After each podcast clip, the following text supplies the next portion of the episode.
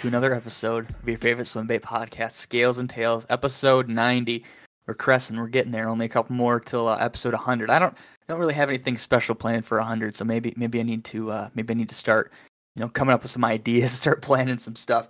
But so funny enough, last episode you guys listened to was Mr. Uh, with Mr. Ben Linnell from uh, what, where was he? Crap, Colorado. He, he's from he's from that west that western uh part of the country. And you know how for some reason just a magical way i interview somebody from a new region of the country and then i just like just kind of interview a bunch of people from that from that area and just that's just kind of how it works out. And so funny enough i was really like i wasn't too sure who the next guest was going to be and then this kind of panned out how it did. So funny enough we are interviewing a guy who uh you're in southern utah right now right? That's where your that's where your residence is is southern utah Yep, you're, Southern Utah. You're right.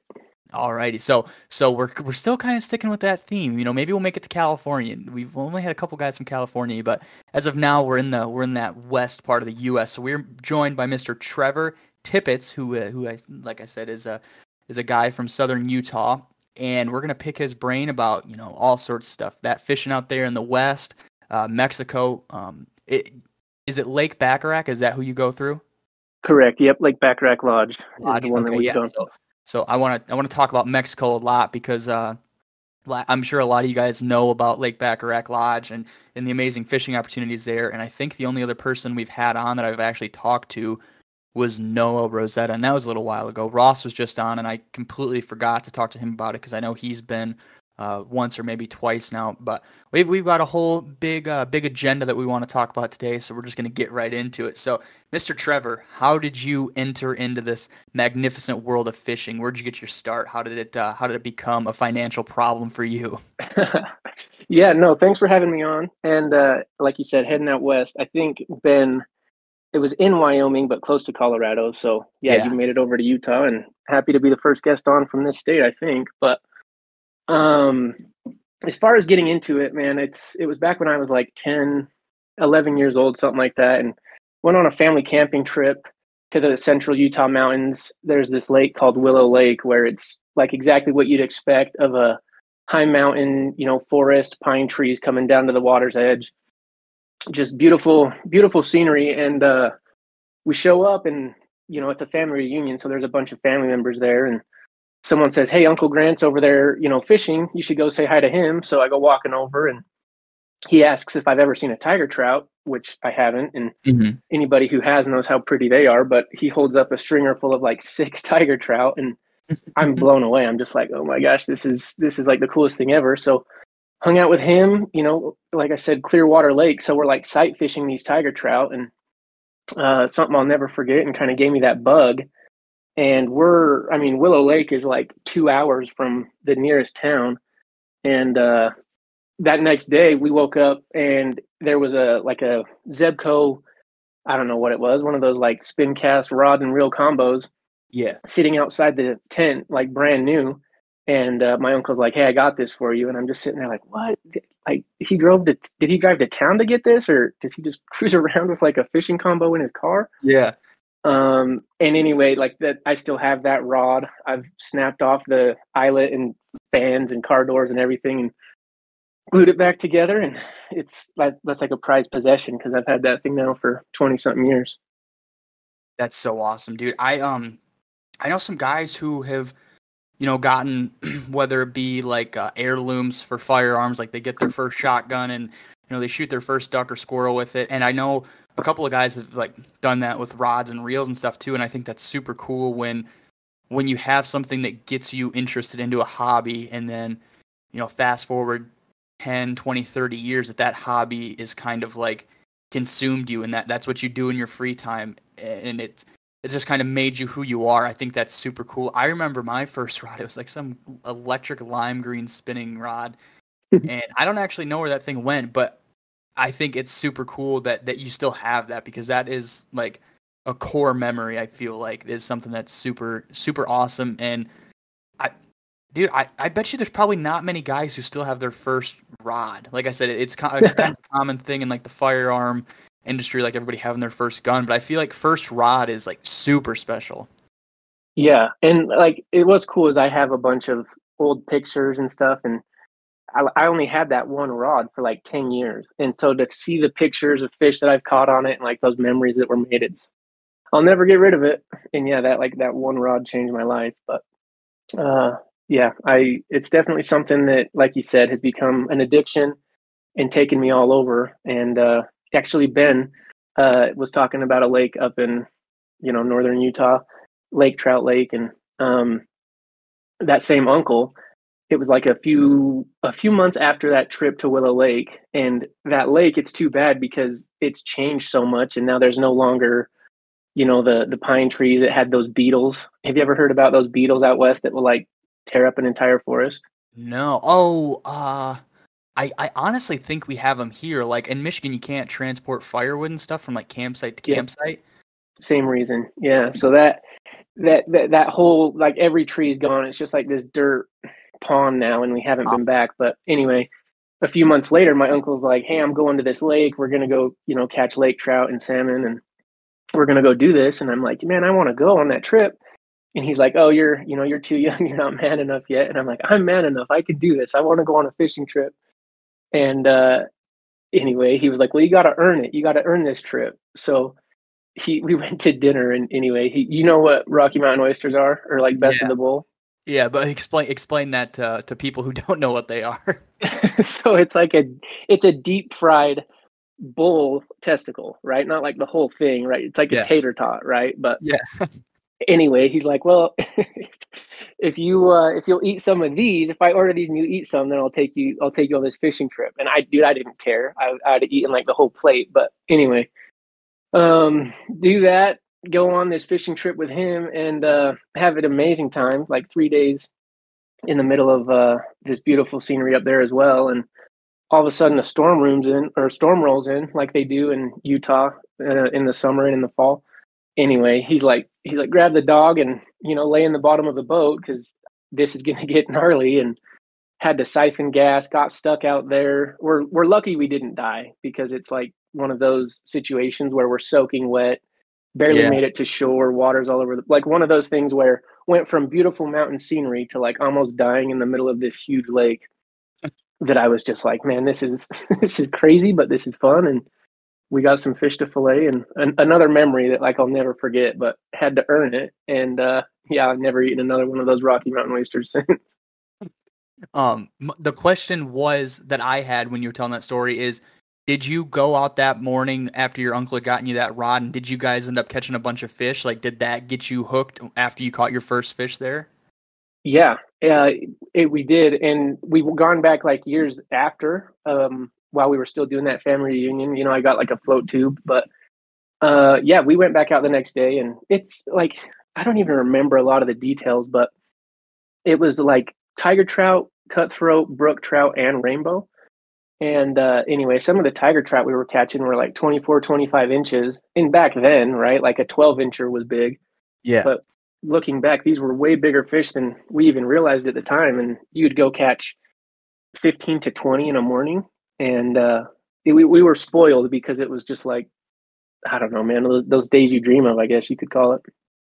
Damn, dude, that is so sick. And so, you know, fast forward a couple weeks, and was this the lake that Ben was talking about that the that that state record slash pending world record lake trout had gotten caught out of, or was this a different lake?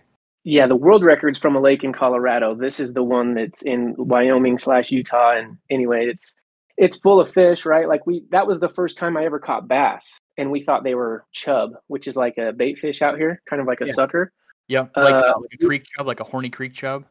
Yeah, yep. They're called a um. The name skips me, but um, they they look like a golden shiner, and they're in a lot of these lakes. And we were catching like 10 inch and 12 inch bass every cast. Oh, wow. And we, we just kept saying, like, oh, these are chub. Oh, these are chub. Oh, these are chub. Uh, but it's it's a cool lake because, like he said, you can catch, you know, a 40 pound lake trout to a five pound smallmouth to a five pound kokanee. And there's plenty of big browns and rainbows. And it's it's a, a very healthy fishery. Uh, burbot got in there a few years ago and kind of took a toll on some of the fish species, but your favorite swim bait podcast is now proudly sponsored by Leviathan Rods. Leviathan Rods is a Texas based fishing rod company that's handcrafted and uses high end, made in the USA rod blanks. Every sale from Leviathan helps support foster youth and their families. With Leviathan Rods, you're not only going to feel a difference, but you're going to help make a difference too. Friends of the show will also get 20% off their rod purchases by using code SCALES20 at checkout. So whether you're fishing a Deps 250 or a square bill, make sure you're using the best rod choice out there, Leviathan Rods. Um, anyway, it's it's a great place to go target multiple species and have a good time doing it. Oh man, Ben's gonna listen to this episode and he's gonna hear you talk down on Burbot, you know, put some slander on their name. That was one thing we didn't get to. Ben absolutely loves Burbot, and we we we were talking after we recorded. He's like, "Oh my gosh, we didn't get to talk about Burbot. I'm so mad." That's episode 100, man. The Burbot Bash. Yeah, the Bur- Burbot. Yeah, man. Um, so did you? It may have slipped me. Did you mention how old you were when your uncle and you with that first reunion that you guys got into fishing? I was like 10 or 11 that time. Um, and then I think we went, he, he ended up passing away when I was like 15. Um, so we only got a few years of doing that trip, but yeah, it was, I mean, it was like early, early teenager. Um, okay. and so, yeah, I mean, we only got a couple fishing trips in before he passed, but it's one of those things that stuck with me. Right. And after that, and after after this adventure out in, in in surviving this storm, you know, all I can think of is uh when the when the guy when the guy in the boat's battling the whale and it's like downpouring and there's huge rollers. That's just all I have pictured in my head right now. but so after that, where you guys lived back then or at the time or wh- whatever it may be, was there like a big fishing presence? Were you able to go, you know, walk down or bike down to a lake or a creek or anything and go catch fish, or was it kind of a secluded thing that you only got to do during those reunions and, and when you got invited on trips with family members? Yeah, good question. So we've got a lot of lakes around. I was, I mean, at the time I was living in Salt Lake, and uh, there's just not a ton of water. We have like the Provo River and Utah's just a big trout state. Like we're from top to bottom, east to west. There's it, it just sets up for trout being the high elevation that we we have, and that's kind of the DWR's focus. So a lot of it was you know trout fishing streams, creeks. Um, not very many ponds around at the time, but what would ha- like what happened is there was this store uh, near my house called Anglers Inn, and it was kind of like had everything, you know, from trout to trolling to casting to bass, even some saltwater stuff. Even though we're you know a couple hundred miles away from any saltwater, they were kind of like the do-it-all shop, and uh, they were. It, this was in like middle school. I would ride the bus home, and the last stop was at Anglers Inn. So rather than like a daycare, right, I would ride the bus. I'd get off and I'd go into Anglers Inn and look at the pictures and ask questions and my parents just knew that if I wasn't home, that's where I was. And so yeah. they would come and find me. And, you know, I bought the first lure I ever bought with my own money was a hula popper and like a Heddon hula popper. I'm sure you've seen it with like the oh, skirt yeah. and the frog looking thing. And I, you know, it, he, this guy showed me a picture of a largemouth he caught on that and said it was on top water. And anyway, I, that lure is tucked away in a box somewhere and I've never thrown it, never caught a fish on it, but I still remember like that was the first lure I spent money on at Anglers Inn. And uh, anyway, to bring that back to the question, is I'd go in there and say, hey, where do I catch, you know, a largemouth? Where do I catch a smallmouth? Where do I catch this? And they would, you know, Cal Keener was this guy that would kind of clue me into stuff and, you know, throw this half ounce white spinner bait and these tulies at this lake. And sure enough, I'd go out there and catch a few. And then it's like, oh man, where else can I go do this? So he he and the people that worked at Anglers Inn were a huge resource as far as like experimenting new water and new pattern and showing me what knots to tie and kind of all sorts of stuff. They were like my daycare for a couple years, honestly. Dang, that's awesome. So I mean, at 13 or 14, you had a pretty good comprehension of of fishing and in in you know what baits to tie and what knots to use and stuff by the sounds of it. Yeah, and they so you know Cal said, "Hey, you need to get off the shore," and ended up buying. I ended up buying a float tube mm-hmm. and kind of experimenting around some of the lakes with that. And I mean, my parents, bless their heart, they they like. I remember I used to tell my dad, "Hey, I want to go fish," you know, Jordanelle yeah. or Mantua, and these are like an well, Jordanelle is pretty close, but Mantua is like an hour away, and he he'd say, "All right, what time you want to wake up?" And they would drive me to these places to go fish, mm-hmm. you know, and I'd always have to be within sight because they were afraid that that float tube would yeah. blow me out to the middle or whatever. But yeah, my parents would kind of drive me all over the state, and you know, I bought this book like the Utah Fishing Guide, and it covered every lake in the state, and I'd highlight stuff in there and see species and hey, I want to go check out this lake, and they never once said no. They never once, you know, like questioned it. They would just say, okay, what time do we need to go? And, you know, what time can we be back? And so I got like, uh, there was this lake called Jordanelle that was, like I said, it's up in Park City, like 30 minutes away from home. And at the time, I didn't even know this, but there was like giant smallmouth. I mean, there's been a few eight pounders out of there, uh, plenty of sevens, handful of mm. sixes. And uh, I would go up there and I would sight fish some of these fish in these creeks mm-hmm. and with like a little single tail grub and you know i'd catch like 10 fish in a day and thought i just won the bassmaster classic you know yeah and yeah i gotta go buy more grubs dad and yeah anyway i they they took me all over town or all over the state i should say you know just kind of after the next bite that they told me about it anglers inn and yeah that's that's that was a special place and i mean it still is but yeah so I, I came across Bill Dance, right? Is like I'd I'd go I I went from trout to bass because of Bill Dance and watching TV. And that's when it was like, hey, I want to catch bass. Where do I go? And anyway, they kind of pointed me in the right direction. Yeah, not to not to like put an age to you, but how how or how long ago was this? Was this like early '90s? So, oh man, as far as like years go, putting you on the spot. yeah. So I, if I was, I was born in '89, so this would, yeah, this would be like early 2000s. Okay. Okay. Yeah. 2000. Yeah. 2000. And and this is like so. It went from like Anglers Inn being the big knowledge base, um, to then where like there was forums, like fishing forums. Yeah. And you know that led into like Swimbait Nation, which we can get to later, but there was a couple in Utah called like freeform fishing and big fish tackle. And you'd go on there and people would post their stories and like what worked and it mm-hmm. blew up to where all of a sudden like, people wouldn't share anything on there. Yeah. But you'd keep seeing the same guys talk about bass and you know, I I linked up with some of those guys when I was like 14, 15 and honestly like so I was playing little league football at the time and I'll never forget I'm at a friend's house and the mom is like, "So you like fishing?" And yeah, you know, I went fishing on on Saturday, and who'd you go with? And I'm like, "Oh, some guy I met online." and my mom calls and she's like, "So you might need to." When I well, when my mom picked me up, she's like, "You might need to change your story to people because." Heidi Nielsen thinks you're like meeting predators online and going fishing with yeah, them. Yeah. anyway, nothing bad ever happened, but you know, there was bass rods and war child and LDR and all these guys on there that I had never met, and yet you know, hey, let's drive up to Idaho and fish for largemouth yeah. out of a float tube, and just just stuff you look back on, and it's like, man, I could have gotten kidnapped, but I loved fishing, and these guys were catching fish, so let's jump in the truck and go. Dude, that sounds like a pinnacle. Like if if I could pick, I I would go do that. Like around that time, that sounds. I mean, relative to to the uh the foreseeable problems you could run into.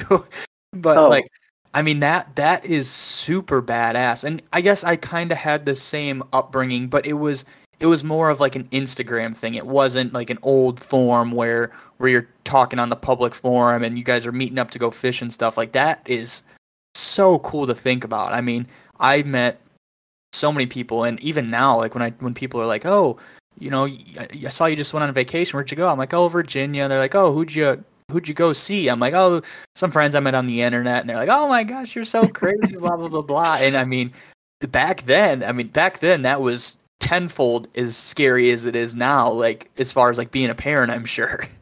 Oh yeah, and like I remember some like to this day, some of my good good friends that I still fish with are from those forums. You know, wow. Johnny U, Tommy Gun, Scartinas. There's all these guys, and we joke around and like still use usernames.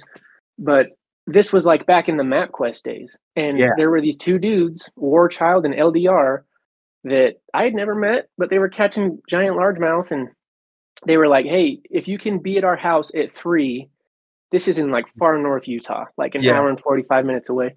they're like, we'll go into Idaho and we'll, you know, we'll, we can catch like 50 largemouth. And so I'm tripping. I'm like, mom, we gotta go. She throws the um, float tube in the trunk of the BMW. We print out the MapQuest. We drive up there, and it's this field. Like it's not even a house; it's a field. Oh, and I see this trailer door open, and this dude comes out with a wife beater, and he That's starts waving me over. Yeah, and I'm like, I was like, Mom, I don't want to go. And she's like, I didn't drive an hour and 45 minutes just to turn around. Like you're Yeah. going fishing. So no joke, we like tie the stuff down. We go into Idaho, fish into the dark, have a great time catching largemouth on buzz baits and senkos and kind of everything. We come back in, they buy me dinner, they buy me a lottery ticket, and uh, we show up at their trailer, and my mom's waiting for me. And I, to this day, still have pictures from a point and shoot out there on this little float tube only reservoir. And wow. I mean, there was one point it was like my debit card picture. That's how stoked I was on a three pound largemouth on a buzz bait. You know. Dang, dude, that is like you're giving me like chills because I'm like, whoa, like this sounds like crazy. And it, what's even crazier is you're doing this, like you're fishing a float tube, you know, we'll say 2003 ish. And I mean, behind the forms, there, I mean, you you got guys like Butch and and Huddleston and all of them that are, you know, catching these big fish on swim baits. And back then, I mean, that those were those guys are like the pioneers of it. And I mean, nobody had any idea. And looking back on it, was that a crazy thought, or did you ever see anybody mention, you know, any style of swim bait back then, whether it was like an AC plug or anything on the forums, or was it all kind of mostly conventional talk? I'm sure until a couple years later when word got out. It was all like at that point on the forums, it was all Lucky Craft because that's when that kind of Yeah. hit the market. And like Yeah.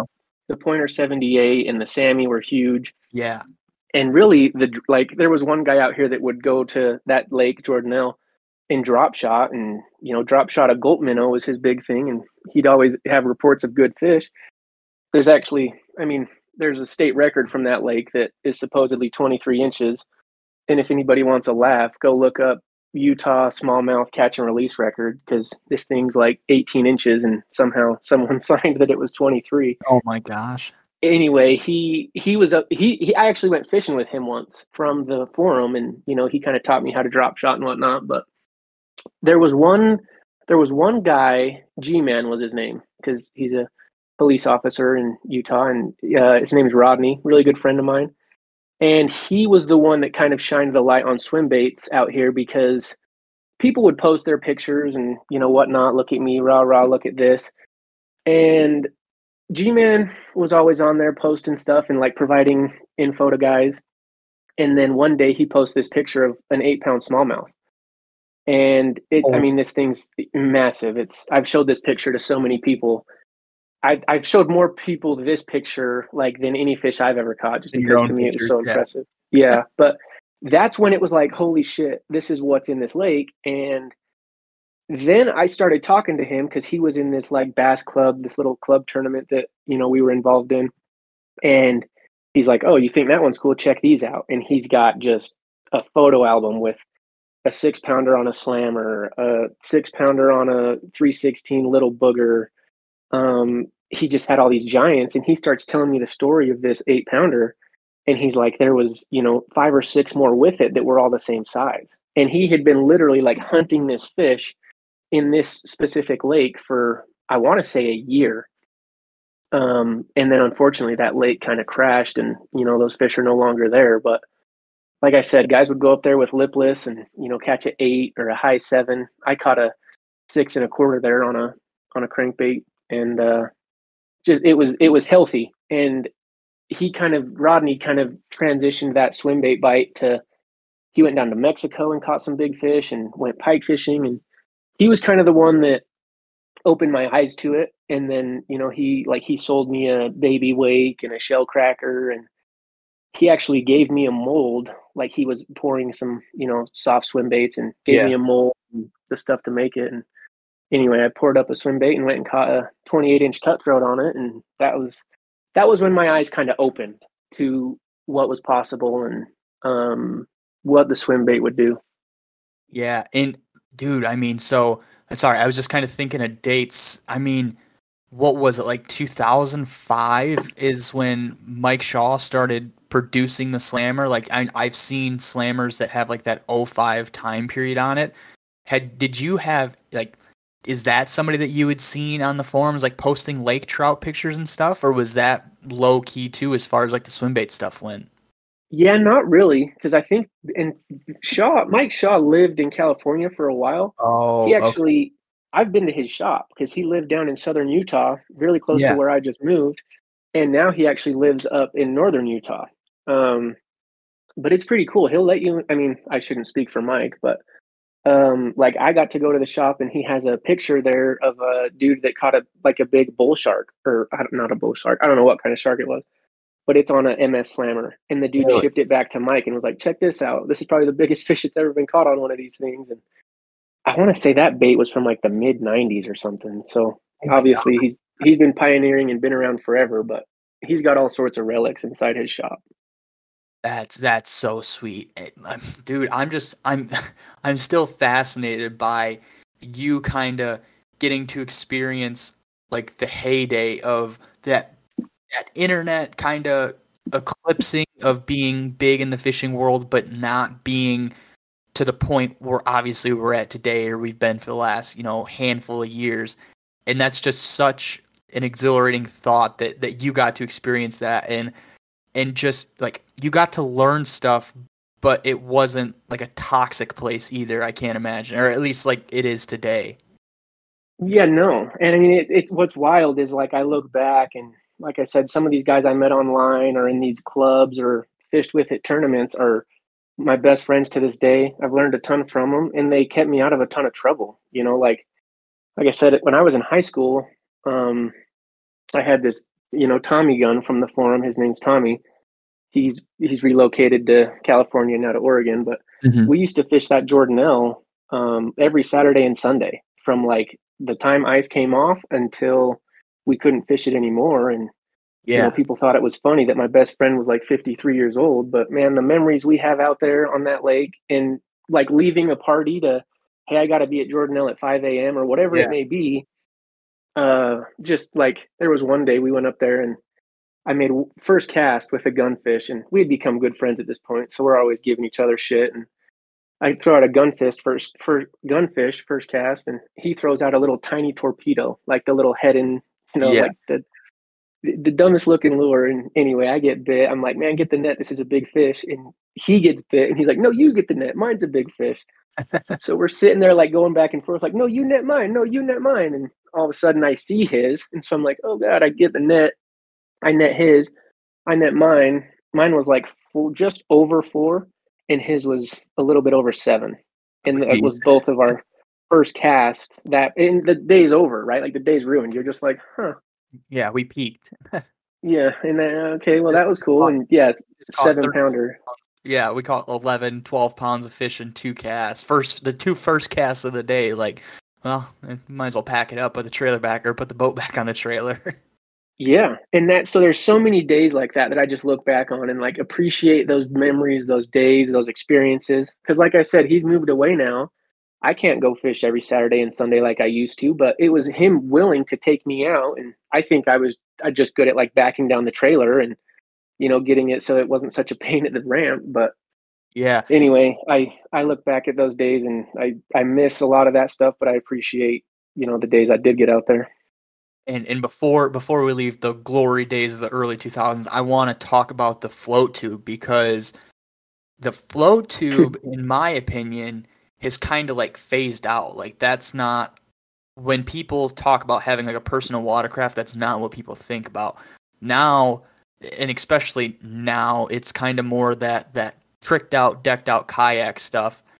And I, mm-hmm. dude, I honestly think the next wave is going to be the stand-up paddleboards like Marshall fishes off of. I mean, there are already so many guys who are doing it. It's not expensive to get into, and realistically, I bet you there's float tubes that are right around that same price, but it's just kind of the new thing. Like the stand-up paddleboards are cool. You can put a milk crate on there, carry three rods, your net, and have you know 15 bait wraps in there on top of a 3600 or 3700 deep plano box it, but what was it like i mean back then the float tube was like the only way other than a canoe or kayak to get off the bank, right? If you weren't going to shell out, you know, X amount of dollars for a tin rig or a bass boat or something. Yeah, well, and like I said, you know, my my mom had a BMW, so it had to fit in the Oh, trunk of the geez, yeah. car. Uh, but it, I mean, it was a workout more than anything, right? Because if there was wind, dude, like I remember there were days out there where I was like, "Oh, this is it, I'm gonna die." Yeah, um, just because you couldn't get back to shore. But it was something cool because you, like you said, you could only take a limited amount of gear, usually one or two rods at the most, and it forced you to fish uh, like efficiently because you had to you had to be precise in what you were taking. yeah. Um, and yeah, like I always wanted to catch a tiger muskie out of it. I never, I don't think I ever did. It would probably be too damn dangerous. Um, but like Kevin Matson, do you, do you recognize that name out in San Diego, or I should just say California? But It it sounds You- familiar. so he caught like a 13 out of a float tube and uh, on a frog, 13 pound largemouth. And he, I mean, he he was kind of like that inspiration. I'd see float tube pictures and be like, man, I want to be like Kevin. Um, but it did also allow you to get to places where other boats and people couldn't. You know, you could you could hike in, and I can't tell you how many times I thought I popped my tube like hiking it into a a lake somewhere in the Uintas or you know high elevation. And Yeah. I actually there was one time I was up at a it's by Brighton Ski Resort. There's this little pond up there that has you know some stocked fish, and you again you could sight fish them and see them. And uh, I'm sitting out there in the middle float tubing one day, and I hear this crashing coming down the hill, like hitting the trees and whatnot. And I thought it was a boulder. It was a big moose, and Oh it, it jumped in the lake and swam out within like it, it looked like it was swimming right to me. And uh, of course, I froze, and I'm like, "What am I going to do in this float tube?" Um, it swam right, right, right up to me and just kind of cruised over and came on by. And I was just, I remember being, I was like 17 or 18 at that time, but just looking around, like, did anybody else just see that? Because it was, it was crazy. But yeah, I would, I would pack that thing into places that other people wouldn't, and uh, was able to catch some fish because of it as well. Dang, dude. And I was gonna say, even even uh, float tube compared to a paddle board, like relative to bank fishing, and you touched on being super precise, like you know, paddling paddling for five minutes to line up this cast perfectly, and you know you're only gonna get one shot at it. That's something that was that was kind of foreign to me because if I'm not if I wasn't fishing from shore, I was in you know a kayak or or a bass boat, and you could you could take you know take your time take two or three casts to get it perfect you know four or five casts. Whereas like when you're the propulsion system like with your feet and you got to balance and you got to line up the cast you got to make sure you're not going to hook the rod behind you like there's there's like a craft to it that takes you know it takes a handful of hours on a board or floating on a tube to kind of get down pat and figure out you know the casting mechanics and stuff to get it just right and that's a super fun thing to do once you figure it out. But like the first hour and a half, two hours on my board, I was absolutely pissed at the world because I just was super unstable and everything. And I'm sure it's probably the same with a float tube, I'd have to guess. Yeah, the conditions have got to be right, and it's one of those things where you like every fish you feel like you earned, right? Because it's not like you just get out there and catch them. You got to like move around, go across the lake. Um, it's there. There was a lot of memories made in the float tube just because of that too. Um, but yeah, you're right. You do, you, and you have fins too. So that was the other thing is like you'd have to kick over there, turn around, set it up, relax, get your breath back, cast, and then yeah, if you hooked a big fish, you're getting towed around the lake sometimes, and it it became kind of hard to fight fish, but it was always it was always fun. Yeah, and I think another guy who uh, Zaldane fished out of a float tube for a while when he was younger, if I remember correctly, and he Oh, caught yeah. some super big fish doing it too. I think he, I think he Yeah. caught one over ten, like maybe an eleven or twelve. I heard, and that's, I mean, that's just, that's just so wild to think about. Yeah, you're right. I, I think I've seen that picture too on one of his bios or something. And it, I don't know, man. There's something about it, like catching a big fish out of a little inflatable tube like that. It's it's pretty cool. And props to the guys that get out there and get after it. I think it's it's also pretty rewarding too. I mean, there's a different feeling, and I'm, I'm assuming early mid 2000s you probably had a hand pump. You probably pumped it up like you pumped up an air mattress or a bike tire. Like you didn't have an automatic pump or anything. and it it's it's very rewarding to to get to the lake, have to pump up your your board or, or whatever it may be, and then have to paddle, you know, for 10, 20 minutes to get over to the other side of this lake or a little inlet or a, a patch of lily pads that you've been catching fish off of.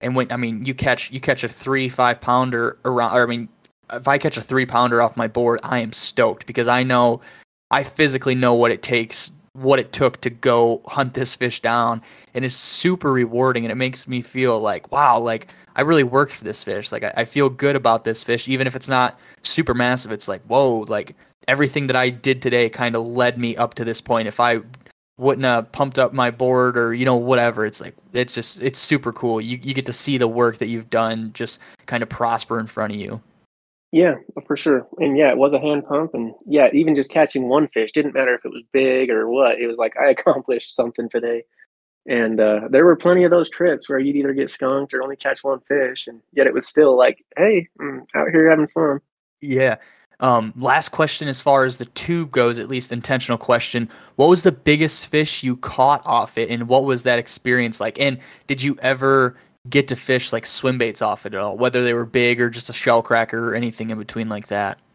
Yeah, that's a good question. So I and I again going back to like I have pictures of it, but in it was in middle school, um, and I remember so my mom's friend lived on a lake that uh, had some cutthroat trout in there, and someone had put um gold like their pet goldfish in there and they oh just gosh. blew up so these cutthroat were if you threw anything orange in there like it was getting smoked and uh had a couple summers the, the thing is it would it was in high elevation so it would like in in certain years the ice would get so thick a lot of the fish would die because there's no oxygen but the ones that did survive they were huge so that's where I would go float tube um, like half the time, just because it was easy to get to. My mom yeah. could hang out with her friend, and there was fish in there. And uh, there was one fish I caught on. It was a Jake Spin-A-Lure, which is like a you know a gold piece of metal with some red dots on it, and yep.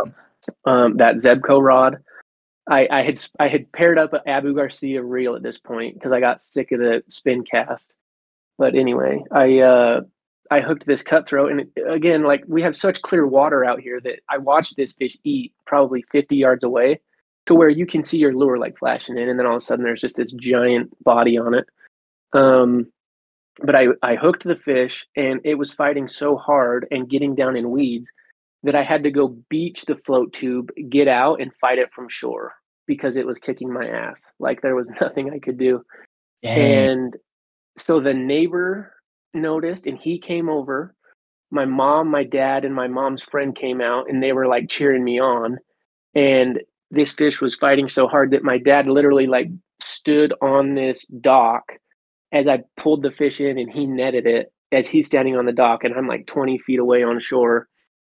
Um, got some pictures and released that fish. But the neighbor, this this same guy, he was like yelling at me, saying, Hey, there's no fish in here. What are you doing? Why are you fishing here? And I still remember I was like 14, 13, 14 years old and I looked over at him and like gave him this wink, like, remember when you told me there's no fish in here? Yeah. And he's just, he's blown away. But that was probably it. It was like a 20, 24, 25 inch cutthroat, but one of those like dark spawning color, you know, male fish that, again, you look like I, it's, it's in my head because it's just, I was so stoked and proud of that fish. But um, yeah, that was probably it. Maybe, maybe you know, twenty five inch trout. I don't think I ever did get a muskie out of it, but I've still got the float tube. It's in my shed. I, I ought to oh, bust oh, really? it out and start it.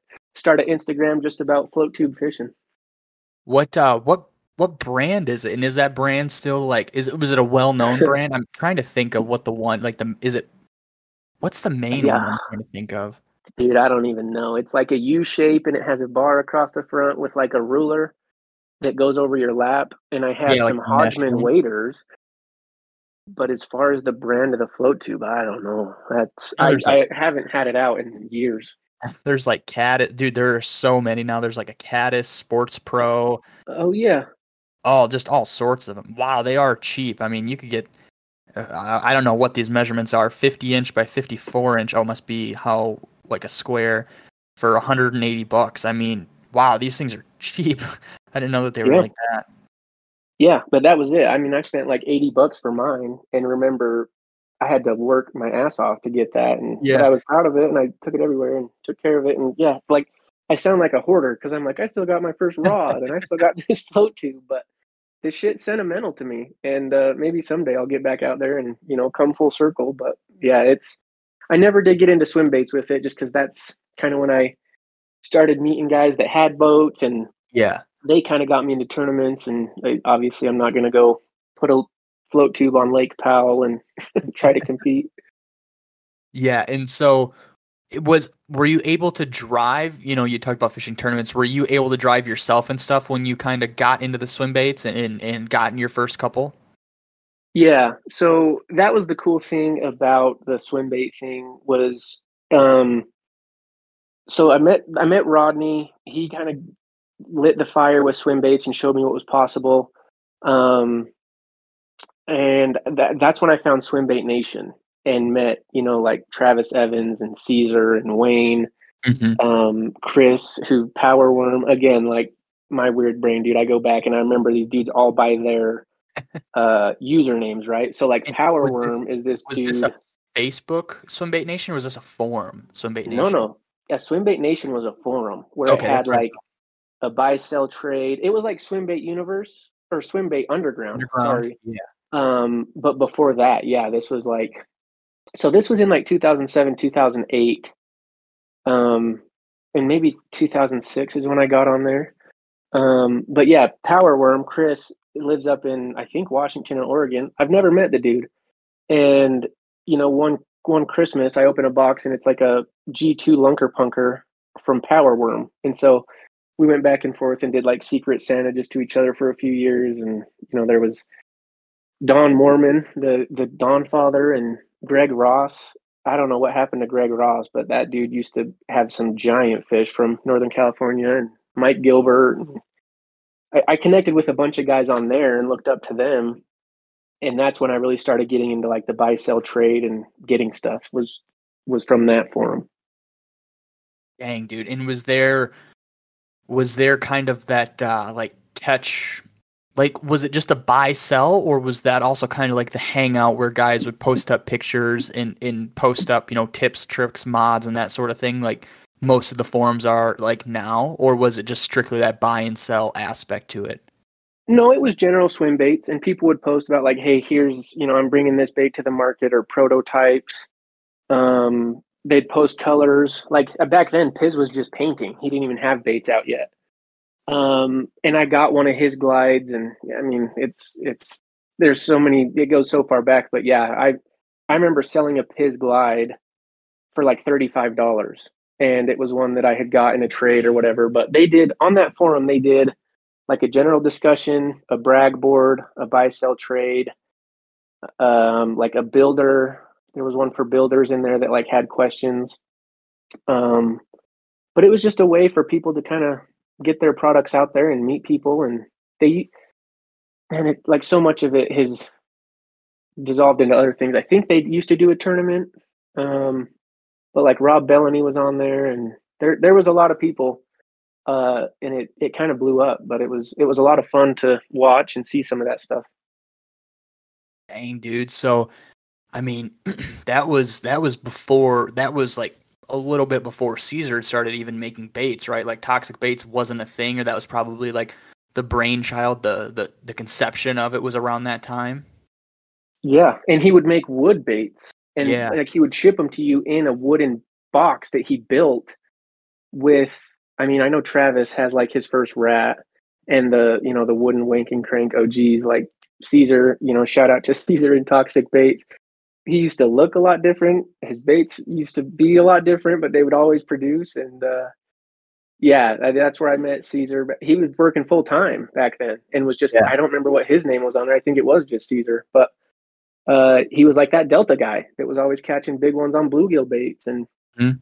um, yeah, er, er, early days, man. Like there was a guy, Terry Lancaster, and I don't know if he's still around. Um, it, it's kind of a long story, but I got a bait from Don Mormon. I connected with Don, the god or the dog, whatever Don father, whatever you want to call him, and he was always catching big fish on HUDs, and uh, he sold me a 316 real deal Like, have you seen one of those, the floating real deal with the mouth that like open and close? Uh, let me look it up real quick. It was a cool bait, like a three piece trout, um, super high detail, 316 by Mickey. And anyway, I got that bait and posted it on Swim Bait Nation. And come to find out, people are like, You've got Jimmy Hoffa. I'm like, Dude, I don't know what the hell you're talking about. Well, everybody wanted this bait. Like, my inbox blew up. People were offering me like 600 bucks for this thing. And I didn't feel right because Don like went out of his way to hook me up. And I had Yeah. thrown it, I had caught a few fish. Anyway, Terry hits me up and he's like, Hey man, I'm I'm not doing well. I, I, I he had some illness and I don't remember what it was. When Swimbait Nation went away, like I had no way to contact these guys. Mm-hmm. Um, but anyway, he hit me up and was like, "Hey, I've always wanted one of those. What can I trade you to get that?" And we worked out a deal. It had a ten inch Nates in it, and um, like a ten inch Nates, it, handful of baits, right? Like I got three or four. Um, I didn't want to do the trade, but I was down to help a guy out and sent it to him. He, I got his baits. Dude, I went out like a week later and caught my PB, an eight pounder on that ten inch Nates.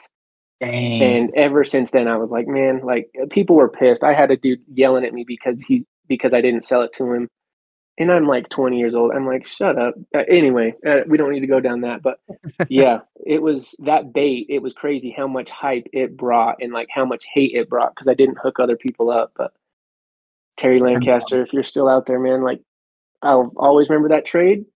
I'll always appreciate that bait, and that PB still stands because of him. So kind of crazy. Dang, dude, and like, mm, dude, I, I, I, I'm gonna just restate. I am so jealous just hearing, hearing these stories because it is just sounds like such a blast. It, do you remember off the top of your head, like, was it common to see a bunch of new guys on on this forum, or was it kind of you know the same 10, 20, 30 names that you're used to seeing, or was it just new people buying and selling and posting fish all the time? Like, could you see that swim bait fishing was blowing up like it is now, or was it still kind of, I mean, obviously, was it still like a super niche thing and it was only a select few that were really uh, like active on this forum?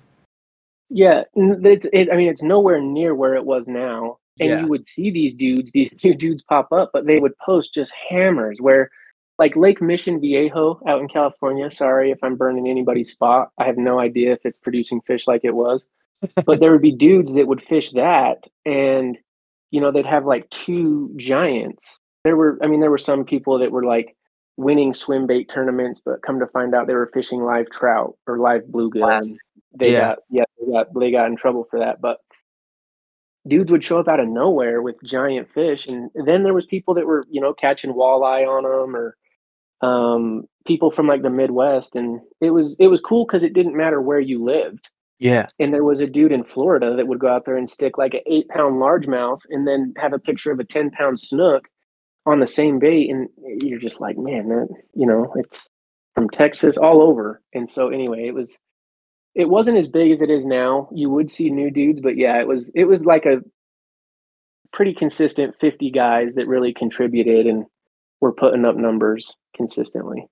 That's interesting. And was there so, you know, around that time, you know, uh getting closer to the early 2010s, I mean, that was like, you know, 316 uh crap, who's? Nate's like all these guys out in California are starting to get a name for themselves. And, you know, this is at the time where, you know, fishing uh shit, what is it? Like Lake Dixon Lake, I think in California, and you got Yep. uh you got uh what's his name? Uh cheater guy, uh Mike Long. I mean, he is on the Oh, top, yeah, yeah. top of the world. Um ha- have you read Sow Belly by chance? Haven't. No, I've got a lot of the other books, but I never did read Sow Belly. Sow Belly like goes super in depth to that early early to mid 2000s uh fishing realm and like who's the king of San Diego and stuff. Hmm. And that's like all I'm picturing in my head are all these guys around this time. You know, I'm trying to think I can't think of the guy's name, but he he's the only guy to have ever caught two 20 pound fish and that was like 2002 he did that and then you know Mike Long kind of took that crown for a while And was that a name that you ever saw pop up on the forums, or was Oh, yeah. that kind of under the radar unless you were in San Diego still? I remember he bought um, a JSJ. JSJ baits made a bait called like a hell puppy, and it was a like a triple jointed swim bait, Yeah. but it had a buzz bait tail on the back. And Mike Long hit me up to buy that, so I was like so stoked to sell Mike Long a bait. And back then, yeah, you never would have known. I mean, he was Yeah. just he was one of those guys always posting giants.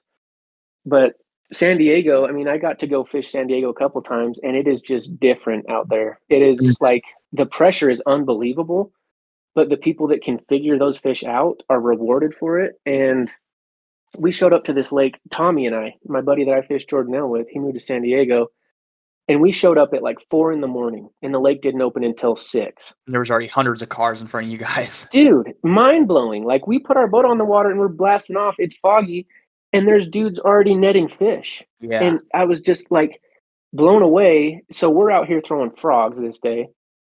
And I had had like frog blow ups before, right? But in Utah, we've got like all northern strain. So not as aggressive. Well, I shouldn't say not as aggressive, but just act very different than a Florida strain, which is what was in Cal- California. Mhm. So anyway, I'm throwing this frog around, and dude, all of a sudden I get blown up on, and it's like breaking tree branches trying to eat it. And it was like a six three. Tommy ended up catching one almost seven. But this guy, I mean, it was like these lakes are so small that you can get confined. And this guy made a cast that I mean, he could have hit he could have hit me with his bait if he wanted to. Like he was his bait landed like five feet from the boat. He's throwing a buzz bait and dude, a fish blows up on it like ten feet from me. He fights this thing out. It was a nine thirteen. And at that point, I mean, there was a tournament that day. We watched him weigh it in, and I was like, "Holy shit!" I watched that happen. That was that close to me, and that was my like first time really seeing a giant fish. Yeah. Um, but yeah, those fish out there in San Diego, they're pressured, but they're big and they're they're smart. Yeah, and going kind of because I mean, dude, sow belly is such. It's not swim bait related. There's there's some key points about swim baits, but I just wanted to share this story because it was you had talked about there being people on the water already, and you guys got there early. So there was this guy, and I think Marshall and I have talked about this on one of the episodes he was on. But there was this police officer. He used to work like second or third shift, you know, super late and he'd, he'd get out of work. He was a cop. He'd get out of work. He'd go home, pick up his 12 pack of Diet. I think it was Diet Pepsi or maybe Diet Coke. And he'd turn around and he'd go to the boat ramp and he'd get there at like 2 or 3 in the morning. He'd sleep at the gate. Uh, usually the ranger, he'd get up right before the ranger would wake him up, knock on his window, he'd pay, go fish, and he'd be out there until the lake closed. And he did Yeah. that every single day for, what did he say, like 12 years or something like that? And that Yeah. was the guy who uh, who had caught two 20 pound fish in his like in in that period of time and then they talk about uh, Mike Long and how he was kind of the king of San Diego after all that had happened he caught a bunch of big fish and he was growing a name for himself and they, they interview or they write about these three guys who got super big into it after they heard um, at one point in time I want to say, if I remember right, it was an insurance company was paying like a hundred thousand dollars if somebody could catch the world record bass in Yep. the U.S. And so, Yep. or break the world record. And so these three friends got into fishing, you know, whatever, and they would go out and they just got laser focused fishing uh, Dixon Lake. Yep. And the one day they were out there and uh, Mike Long was out there too, and they caught like a 10 or 11 pound, like a really, a, a very respectable fish, but nothing like miraculously huge as far as like a trophy hunter out in California in the early 2000s. And so they catch this 10 or 11 pound fish, and you know they're getting snapping some pictures and stuff. And that day, Mike Long had uh, had a newspaper guy with him, and they didn't know obviously one thing or another. So Mike Long is like came over and borrowed their fish. It's like, oh, we're gonna take some pictures of it for a news article, you know, whatever, talking about the fishing here. So those, these guys don't think anything of it, and come to find out, a handful of months later, four or five months later, um, the one guy I think was standing in line at the grocery store, and he looks over, and there's Mike Long posing with the fish he caught that he took from him, Oh geez. And so that kind of opened up a can of worms and then that was right around the time uh, i don't know if it's still true but california like you can't fish certain lakes on sundays like the lakes are off limit closed for the day but Yep. apparently back then if you if you had an excuse, like if you had a magazine or a newspaper with you or a TV show or a news station or whatever, you could get away with it and you can go fish. And apparently that's how Mike Long would go out and catch a lot of these fishes. he would fish Sundays where, you know, historically these fish never see a bait, they never see a boat, they're not pressured at all.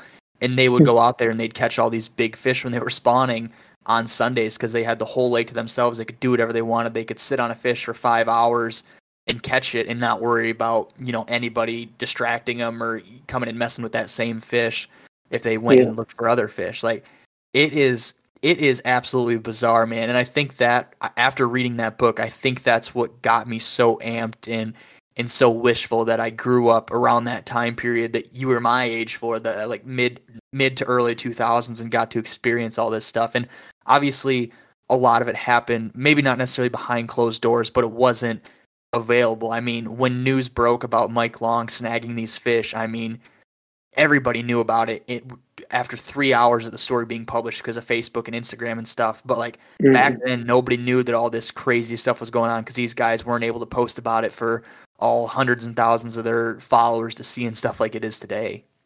Yeah, well, and it's it, like San Diego's this secret society. I haven't spent a ton of time out there, so I, I can't pretend like I'm an expert, but you see some of these guys like you know Cameron Johnson and Matt Peters back in the day having three fish for what like 30, 30 pounds or something like that and um, there's a lot of guys that went on these just tears in tournament fishing and didn't get any recognition didn't get any glory just out there having a good time you know targeting these fish and there's no doubt mike long knew what he was doing and caught a lot of fish legitimately but i think a lot of that fame and you know um, like pressure got to him that he had to always perform. And I mean, I, have never met the guy, so I don't know. I sold him a bait, so I guess I can I can talk about him a little bit. But sold him a bait.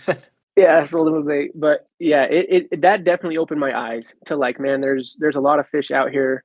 Um, and there's fish that act different in different lakes and that's that's kind of when i started traveling and chasing fish all over so it sounds like the tooth or yeah, geez, oh Pete. So around that 20 years old, it sounds like you had gotten you were still very big into fishing, and a lot of guys that we talked to, and even myself, kind of kind of fall off the bandwagon as far as enjoying fishing or liking it. Like obviously, some guys, you know, fall into whatever it may be, partying and stuff, and mine was kind of cars and photography, and I, it seems like a lot of guys whether it's by choice or just because they they might take a step back from fishing if they were super big into it in their youth.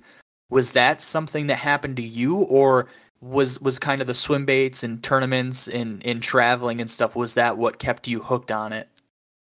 Oh yeah, no. So my mom worked for the airlines, and so I could like fly anywhere um, for for either free or for a really good deal. So I would kind of fly over and meet guys and um, hang out with you know fishermen and whatnot, uh, and go places to fish. But that's when I got into it the most because I started to have more time and you know build some of these friendships. And there was there was this one week. It was in 2011. I remember vividly, where I fished five different lakes within a seven day period. Mm-hmm. And it was all the way from catching a like a four pounder on a jerk bait at Jordanelle to a three pounder on a popper at this other lake. Those were both smallmouth. Then I caught a 48 inch tiger muskie on like Wednesday. Didn't fish Thursday. Friday went to Lake Powell, took third place in a tournament. Uh, it it was just crazy. It was like I was going all over the place, from far northern Utah to far southern Utah, and uh, it was almost too much fishing. As as crazy as that sounds, I was like running myself ragged. Yeah but I, I started helping run a tournament circuit called Ultimate Bass Team Tour. Oh wow! And so we would like be running tournaments up north. Then I'd drive to southern Utah and you know help him with a night tournament or whatever it may be. Yeah. And then they'd have tournaments over at Powell and at Lake Navajo, kind of all over.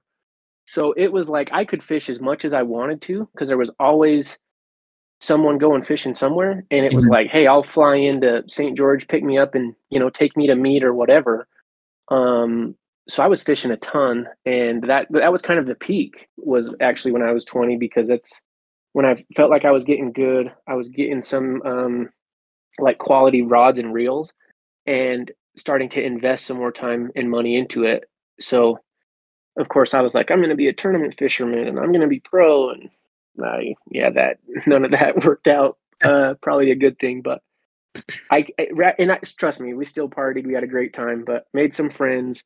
They kind of kept my head on my shoulders and took me under their wing.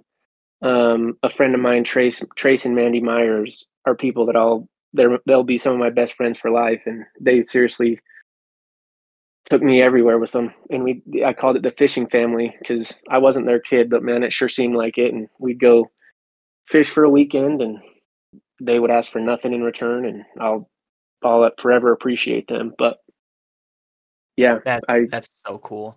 That i mean wow dude and when you were traveling were you did you ever like do like crazy stuff like cross state lines and, and fish, you know, California and then maybe fly out to the Midwest or something like that? Or was it kind of usually around that, that West state area? Uh, it was a lot of the Western stuff at first. You know, I've done trips to like Michigan for muskies, Minnesota yeah. for bass and muskie, California, Mexico. But it was, it was a lot of just like, you know, we would fish the Bass Nation and, yep. uh, we went and fished like Yuma, Arizona for a week in 115, 120 degree heat. Um, Water's boiling. And then, and then turn around and go fish a tournament. Like that ended on Friday. We drove all night to fish a tournament that next Saturday. Um, but we would do it as like a, a group, right? And we would caravan and we, we definitely did do some like turn and burn. There was, there was one mm. tournament, um, where I was helping the guy run it. Alan was his name. And I fished a tournament in southern Utah on Saturday and was snowboarding like a foot and a half of powder the next day. So I, I made yep. this like, I think I, I had a GoPro one and I had a GoPro before like anybody else I know. Yeah. But I would film this stuff. And anyway, yeah, I, I put a video up on YouTube where it's like Saturday in southern Utah, Sunday on the slopes. And uh, that was pretty drastic. Thinking one day I'm fishing of open lake and the next day I'm snowboarding, but yeah. Heck yeah, man. Oh my gosh, that I'm just still envying your your upcoming and, and the time it happened. it's just, just what you've said is just I mean, I would go out and say a, a, a, person seriously into fishing my age in the early you know early 20s is going to hear this and i mean probably even younger too and they're just going to be like wow like you're the first person that I can think of off the top of my head, and I could be wrong, that has gone into depth on on this being like the early mid 2000s and what that was like because a lot of guys I mean, we've talked about how it's grown so much. A lot of guys have not been around that long. Like talking about when when Swimbait Nation was a thing. I mean, I've heard of it from from older guys that who one of them is going to be coming on the show. But I mean, this is just such this was the niche thing before the niche thing was niche. I mean, that, that's what it's like essentially. well, and uh, going back to it, like a lot of it has to do with who I was surrounded with. Yeah. And I actually ran into a friend the other day and just said like if it weren't for you guys, I wouldn't fish because it was it was this club called Big City Bass and we would do a meeting once a month, we would have a tournament once a month. We'd have an end of the year banquet and Rodney, Tommy, Matt, who was the officiant at my wedding. Um, you know, a lot of these guys I fished with, they just made it so fun. And we'd yeah. go, you know, we we would meet at a bar and I was 17, 18 years old and they'd, you know, sneak me in as their kid. And so part of it was like, oh man, this is cool. Like I'm one of the mm-hmm. I'm one of the guys. And uh yeah, just like I learned so much because those were draw tournaments, right? So you'd fish yeah. with someone new and uh, yeah, to this day, it's like if you guys didn't make that as fun as you did, and some of those campouts that we had, and you know the stories that get told, we we could make this podcast five hours with some of those. Yeah. But um, yeah, it it I, I just look back and I'm like, if it weren't for you guys, I probably would have fallen out of this. But again, they took me under their wing, kind of showed me the way and how to do things, and I, you know, Reagan, Matt, Rick White, Rick Culver. There's I could the list goes on and on yeah. Um, they they all kind of paved the way for me, so they they deserve a lot of credit. I think fishing in general, but excuse me, fishing in general, but more so swim baits from my experience. Like you can have that, you know, lone wolf solo man mentality, but there's just something about maybe not even necessarily sharing a boat with a friend, but getting off the water and and you know calling up your buddy and it's like, hey, dude, like I just got my ass kicked. This is what it sets up like, and just being able to bounce ideas in your experiences off people like like-minded people that goes so far man. I mean there's been days where marshall will call me and like he's on the middle of the water. He's like dude i've been out here for four hours and i just, I just can't buy a bite. Or you know um, there's there's handfuls of other guys that i'll call or they call me and we're on the phone for four hours and i mean you know, an hour of it will be fishing pertained or podcast pertained, and then the other three hours are just us talking about life and mm-hmm. it's just something about the camaraderie. Wow, the, the, the, that word. There is just something. Yeah, yeah. There's just something about that, and having friends who share the same hobby that you just grow so close to, and it, it just becomes that much more of an experience to to hang out with them and to talk about them because you guys can talk about your favorite thing or you guys are such close friends that you can talk about anything else under the sun and i mean that's what made swimbait fishing fun for me. It was it was always a lot of fun, and then kind of got burnt out of it, and then I I just kind of immersed myself. I I, yeah. I started posting more on on the Facebook pages, and you know starting t- started talking to people to, on Swimbait Underground, and posting more on Instagram, and you know talking mm-hmm. to people on the phone more and stuff, and it just became so much more than fishing. Like you said, like the experiences just help so much and just keep you tied in with it. I think that that's the most fun thing out of it. Like fishing, like catching fish is a lot of fun, but being able to call up a buddy and just pick his brain about something or share share an experience you guys had at the first gathering in Virginia or something. I mean, there's just something else to that. Oh, for sure. And it was it was those trips to Mexico that make you realize like it's so much bigger than fishing. That's yeah. just the common like the common theme, right? Is that we're all after the same thing, but um yeah they it, it seems like friends can light a fire when when you've burned out or when you're sick of it and when you you know or over whatever it may be hey this is my you know musky fishing for sure because you'll go 10 trips without even getting a bite. Yeah. And if it weren't for you know my buddy joe weisner who i chased these stupid fish around all of utah with um it, like without him i never would have stayed focused but uh, we're able to, like you said, give ideas to each other, kind of light that fire and get things going, and special things happen because of it. But yeah, it was it was Lake Baccarac that put that into perspective for me too.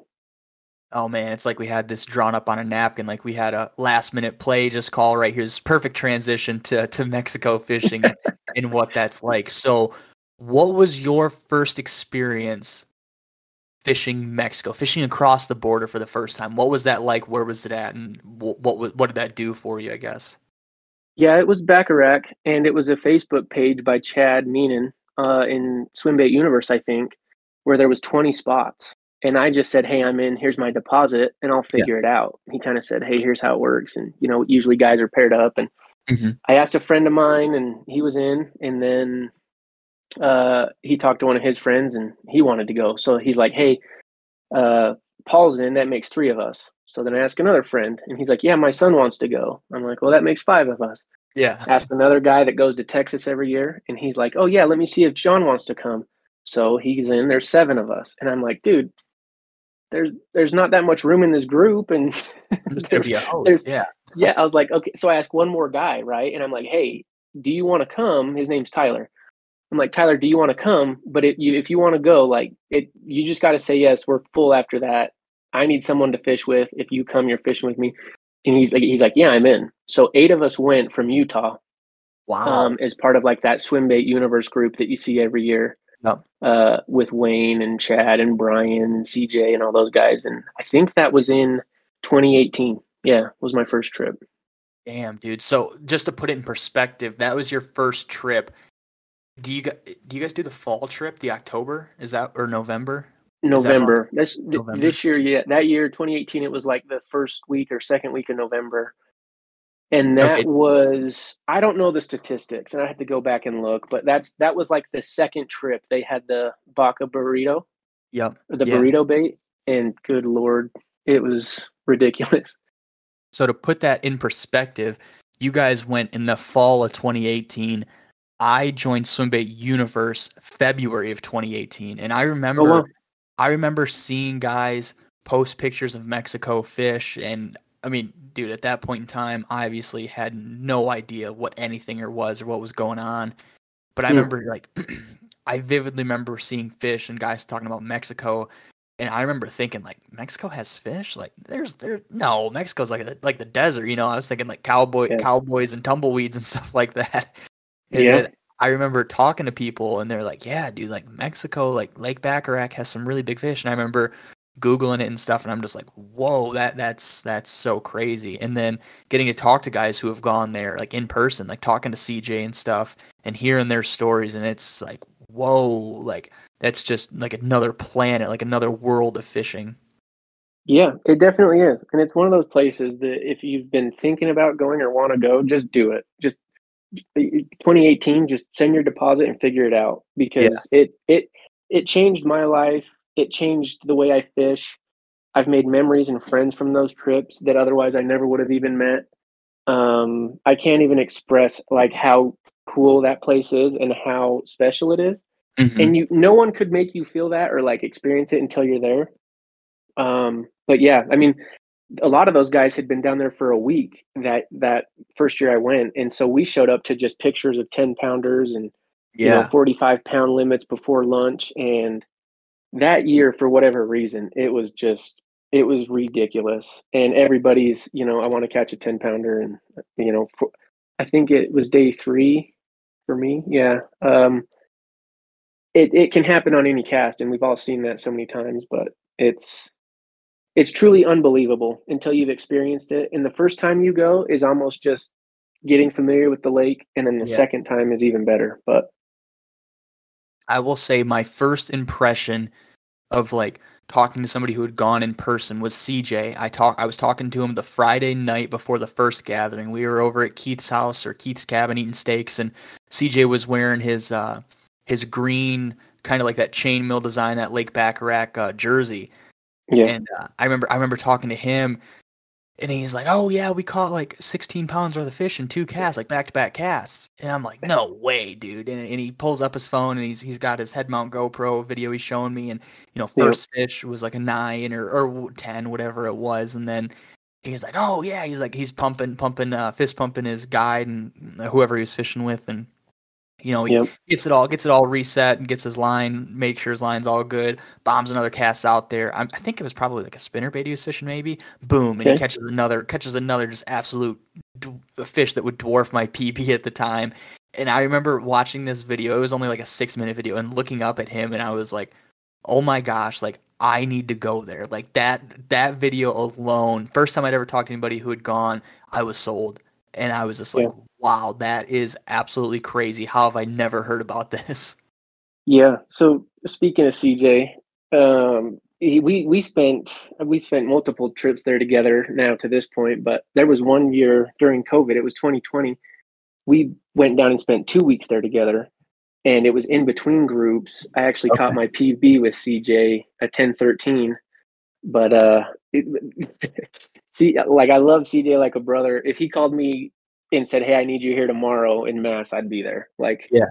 we've just it, there was one trip we rode, you know, from the airport to the lodge, and they had 40s for CJ and I in the truck, and I don't know how many we drank, but Oh it- and there, I mean, it's we made some great memories. And uh, anyway, CJ's a good dude, and uh, yeah, was there with my PB and one of those guys, like I said, that you meet down there and never thought you'd connect. And like I said, I'd I'd pretty much do anything for that dude. Yeah, and so you talked about getting there uh, fall of 2018, and that's when Mhm. they had the Baca. Ba- how, how do you say it? Baca bur- burrito. Baca. Baca burrito, yeah. Baca, and so Baca. yeah, so that was new, and I mean they were they were like the new thing. There was the storm shad, and then that was, you know, a lot of guys had caught big fish on that, so that was the thing. And Mhm.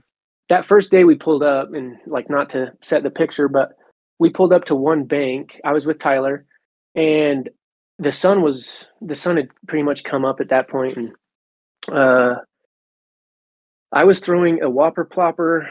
Tyler was throwing a walk the dog, and the guide was throwing a popper, and we were all just fishing topwater on this bank, and we had like sixty fish over five pounds, just going back and forth on this hundred yard stretch.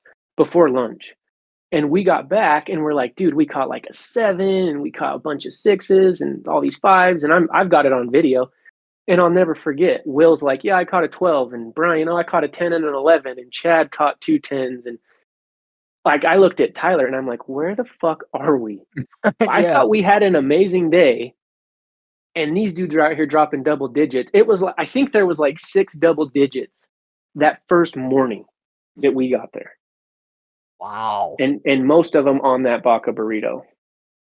And was that the first trip that those guys had had him? Because I remember Wayne posting a picture of a torn up one, and that was the trip that uh, Sean from Go Two was down there, or Yep. was that the year prior that they had gotten him for the first time down there? The year before. Yeah. So they were there like the November before 2017. And that's when that was introduced, from what I understand. Damn, dude. I mean, this place is literally just sounds and, and looks from everything that you can see is just the Wild West big bass shootout. I mean, it's just going out there fishing for 10 hours and just being rewarded with above average fish that you're not going to catch on a Yes. consistency base. I mean, dude, Yep. it's, and I guess, so 2018, you get down there. What did the lake set up like? Was it super, was it flooded, super low? Uh, and then kind of talk about the tilapia net fishing that they do down there too, because that's something that Yeah. Noah and I kind of touched on, but we didn't dive into deep. And I feel like you probably have a good understanding about that. Yeah, sure. So um, the, that year, the water was high, and it was like the highest it had been in a few years. Mm-hmm. Actually, this last year, 2022, I believe the water was higher. And Oh, if really? not, it was just that more vegetation had grown. Yeah. Um, because it was like you couldn't reach shore in some spots. There was so many bushes and vegetation. wow. But that first year, the water was really high.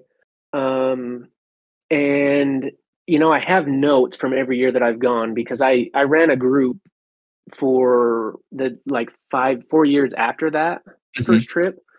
Um, and every year is a little bit different. But that year, I mean, I, I could go into my notes, but um, it was kind of everything goes. Like we caught fish on a ton of different baits. Uh, and I, I can't remember the second part of your question there, but Uh, the the tilapia netting, Oh, yeah. commercial fishing out there. What is that like? And um, I guess kind of if you have an idea why they do it or how that affects the fishing, kind of Yeah. explain that too. yeah, it's it's cool to see because they've got these boats, and you'll see like a whole family of like five, six people in a boat. Come, they they're always going out at the night when you're like coming in, right? Mhm. And they set their nets at night, and it depends on. There's like a quota that they have to fill, so they net. You'll see them net two days in a row, and they won't net again at all. Yeah. um, and it happens all over the lake. So you'll you'll be in a spot and you'll go to like leave a cove, and then all of a sudden you'll see these bottles floating, and there's a net there. Um, what's crazy is when I caught that ten thirteen on the on the rover, the the top water. Um, there had been so many big fish caught in this one cove, and there's no names, there's no GPS. You don't Yeah. know where you're at on the lake Yeah. but we had started talking and I talked with Chad and he's like, Oh yeah, that's where Wayne caught both of his nines. And I had two eights there and CJ caught a eight fourteen there and Brian the day before caught a 10-1. And all of these fish came in this one spot and we would go back there that second week and Mhm. it wouldn't be as good. I honestly think what was happening is they would they would put a net from one point to the other and essentially cut this cove off yeah. and I think those fish would like get inside the net, go on a feeding frenzy, and you would get there in the morning. They'd pull the net, but those fish would still be hot, and Yep. uh, it was just you were at the right place at the right time because it was it was there was too many big fish caught in that little of an area for it to be a coincidence, and it was like Yeah. the only place I've seen on the lake where fish couldn't get in and out overnight. Dude, that is interesting. Like, wow, these these fish get like dog crated in here, and then the floodgates get opened up, and they're not really sure because they're just been stuck in here for the last twelve hours. So they're just they're just gorging on all this food in there. And Have Mhm. you noticed a correlation between? Well, I guess you might have an idea. I have no idea. When they're netting for tilapia, do do they bait them at all, or do they just kind of put them in the way where fish will swim through and get stuck into them? Yeah, exactly right. They they they, they set them in a way that the fish will come in and they get they get stuck in the net. Um, and the, the holes, from what I understand, are too small for a bass to get stuck, but the tilapia do. Um, and it's funny because you'll see like an eight pounder with a 14 inch tilapia in its mouth, you know, like a big fish floating. Yeah. And you can pull the tilapia out. There's been times where both fish swim away, like they're alive. Yeah. Other times they're both floating and dead. And so guys go down there with these big tilapia baits, right? But Mhm. they eat more small tilapia and shad than anything else. And so it's it's it's interesting when you see the big ones focusing on big fish like bigger tilapia, but they spit up a lot of the smaller ones and a lot of the smaller shad. As Right. far as like the netting and how that correlates, it's it's kind of hard to know. Yeah. Um, and Chad would be a good person because he's down there and he sees like the catch numbers and the Yeah. size. Um, but I think those fish, just like San Diego, they're smart. They know when the nets are in. They know what happens, and uh, when it's up, it, it's time to eat. Yeah, and I I've talked to some guys who have talked uh, who who have explained the fishing out there. That first year, like it always kind of sounds like there's there's one style or one technique or, or one bait out there that that performs really well throughout the year in the fall or whatever. Um, do you remember what it was on that trip? Like, were you guys catching a lot of fish, dragging the jigs up the bluff walls, or fishing the uh, the big spinner baits over uh, tree tops? Or do you remember what it was off the top of your head, or was it just kind of throwing throwing junk at them and they were eating no matter what? That first year, it was kind of anything, and it it was a, like a a big a five inch hollow belly on an underspin. Caught a ton of Mhm. big fish. Jeff uh, Jeff Howell caught like a twelve twenty three, I think, a couple my weeks before us on a hollow belly, and had just they had like fifty fish over eight pounds in six days. Like Andy and Jeff are the OGs of Lake Baccarac Lodge, and anyway, they so that was a good bite. That first year was an underspin. Uh, the the burrito, more ten pounders in the boat than anything else Mm-hmm. but there was a really good top water bite. I had a couple fish over eight on a on a walk the dog. My friend, so so day three, right? Day one, whatever, you're getting accustomed to the lake. Yeah. Day two, we got it a little bit dialed in.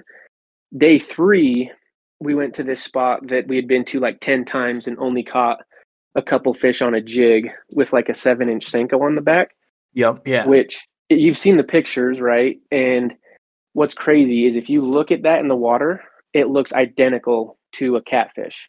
really. And that's what a lot of the those guys say they eat, right? Is that they're eating the catfish on the bottom. mm-hmm. Um, had caught some fish doing that, but I'm like, why are we here? We've caught a couple small fish.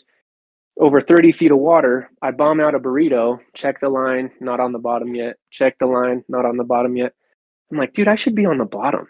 Oh my god. I set the hook, or I engage the reel and I start reeling, and my line's like 10 feet to the left. yeah. So I set the hook, and I'm like, God, this is heavy.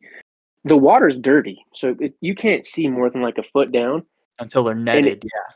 Yeah. Anyway, this video, I think it's on Instagram somewhere. This fish comes up flying out, jumps out of the water, lands in the net, and I'm screaming. I'm like, dude, that's like a 12 pounder. It's just you you can't understand the size of these fish until you see them in person. And it was 10-1 um, on the nose, like third spot of the day. And the feeling that like I felt sick for probably 20 minutes to where I was just like, I had been chasing a 10 pounder for 10 years. I didn't think I was ever going to catch one living in Utah. And I seriously couldn't stand up. Like the, the guide, Sixto, he, I caught that fish. I released the fish and I'm sitting there and I'm like, oh my gosh, this is unbelievable. And I look back at him to like tell him thanks. Well, I what I cracked open my wallet. I handed the dude a hundred dollar bill because I had told myself if I break ten, he's getting a hundred. Yeah. So I hand him a hundred dollar bill. He reaches in the cooler and grabs me a beer and says, "For celebration." And we both drink a beer at like seven seven fifteen a.m. Um, to celebrate that ten. Oh, that's so funny. I've heard I like I've heard nothing but good things about the guides and uh I think it was CJ was telling us that they were kind of motoring over, they were fishing somewhere and you know the little fish finder like one of those big arches pops up and he was telling he was saying the guide would point at the screen, Mondo, Mondo, drop down, Mondo, big fish, big fish. Yeah. That oh my gosh, dude, that is so just wild. I mean, at that point, you know, that's like fishing a Ned rig. Like you cast, wait for it to sink, and you're like, oh my gosh, Yep. it could be down there already. And you pick it up, and your line's just swimming away. You're like, oh, oh, there's a fish there. You crack it. Yep. Oh, it's it's just a, it's only a ten pounder. How crazy is that? Like that's so badass to hear. What's What's wild though is so that spot was over thirty feet of water on a burrito, right? Yeah. we fish well tyler fishes the spot out and we're we're gonna move so we go to the spot we caught all those topwater fish a couple days before Mm-hmm. and i pick up that underspin and i cast up into like a foot of water there's two tules it's a, a completely different bank and i get bit within like three cranks of the reel i set the hook and the fish jumps i don't see it because the way the sun's coming at us and tyler's Yeah. like dude it's another 10 Oh my god. and at this point, I'm like, well, whatever. Like, I've already caught one, right? Like, well, let's see what happens. yeah. Put it in the net. I'm like, holy shit, it is big. Put it on the scale, 915. Oh my gosh. So I'm like, wait a second. I just made two casts. I hadn't cast since I caught that fish on the burrito. mm-hmm. So between the two fish, I had 20 pounds. One was in 30 feet, one was in a foot. Ate two different baits, but two casts apart and different. I mean, it was one of those things I look back on and I'm like, that is, that's Baccarac. And yeah, wow. Yeah. You never would have expected it. And um, I I've heard from a lot of people that that seven inch senko on the jig is like money. And is it that you fish them up the huge bluff walls, or you fish them down the huge bluff walls? Uh, a lot of times you're fishing humps and Okay. like uphill. Yeah, that's what I thought.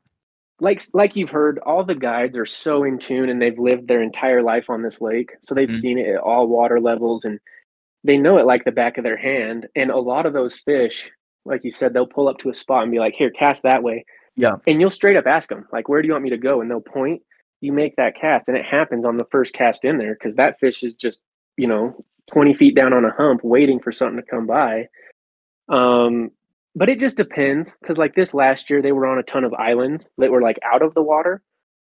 And they would be on the sunny side. When the sun would come up in the morning they were on the sunny side like tucked into the bushes.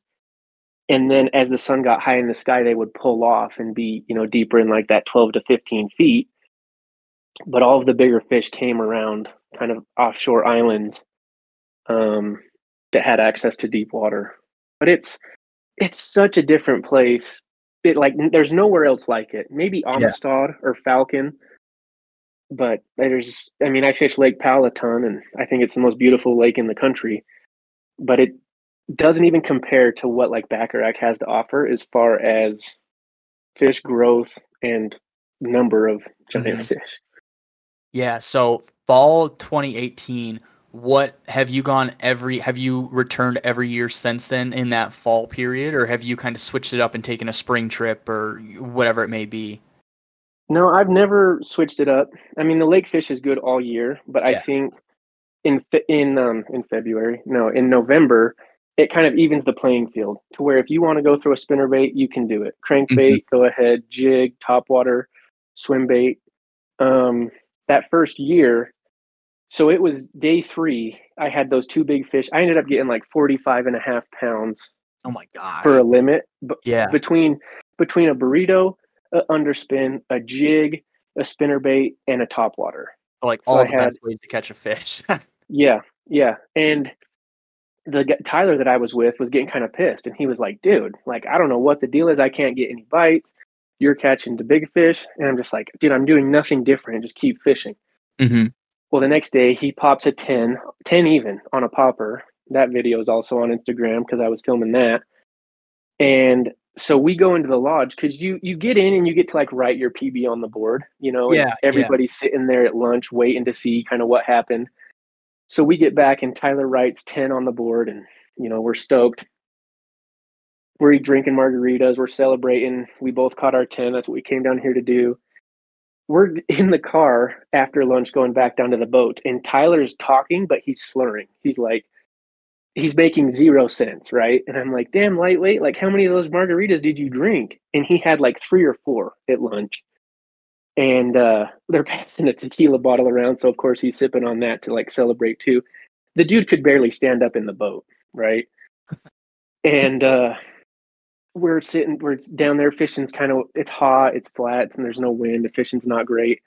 And he ties on a hair jig, and like this hair jig, it's become famous down there. But he ties on this hair jig, and the guide starts laughing, and he's like, "You're not going to catch any fish on that. I'll give you two hundred dollars if you catch a fish over five pounds on that." And I mean, it's like a half ounce nickels, you know, three three inch hair jig.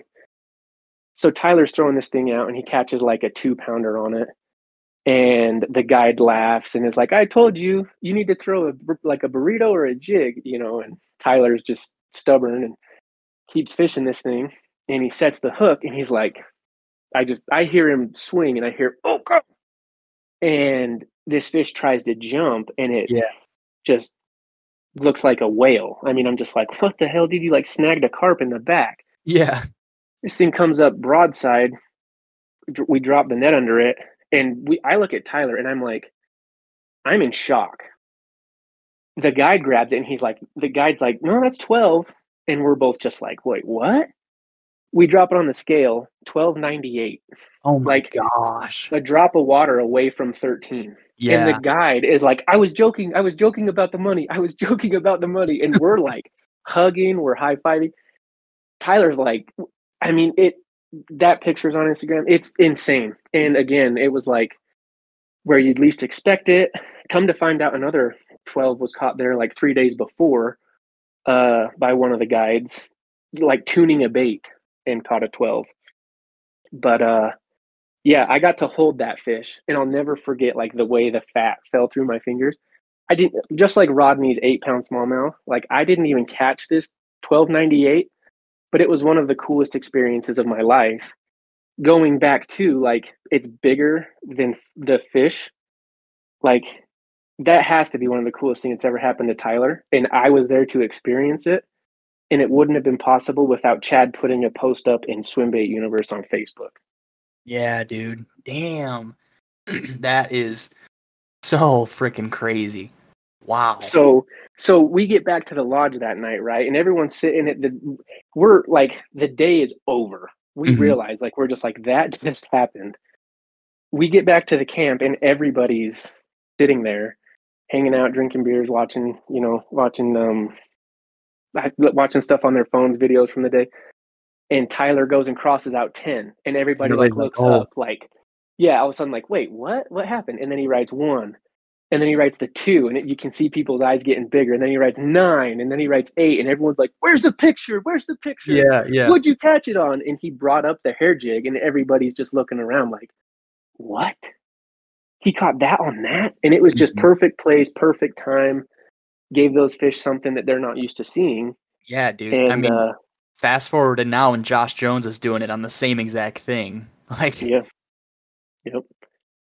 Wow, Yeah, dude. good move by Tyler. And the guide, man, six though, he comes up and no joke tells Chad, "Hey, I owe Tyler two hundred dollars." And we're Yeah. like, "Dude, six though, you don't owe us shit. Like you, Right. you, you don't owe him a thing.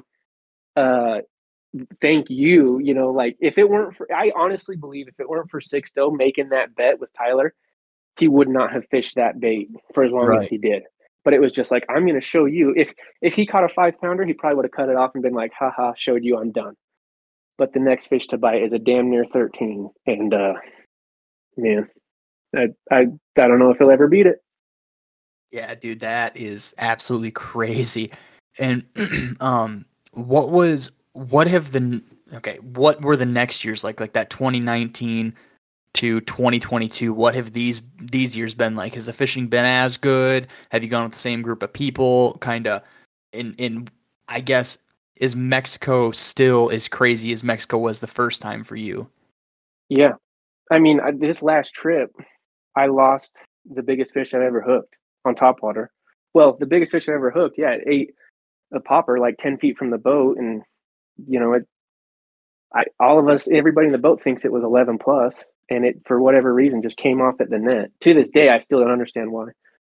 Um and it's the the potential is always there and teeners get caught every year Mhm. it could happen on any cast um so let's see 2019 yeah that was 2018 what's weird is so in 2019 uh one of our one of the guys on the trip his dad passed away Um, and that was kind of hard for all of us because you're down there in the middle of Mexico and it's it's kind of hard to turn around and get home if you need to. You yeah. Know?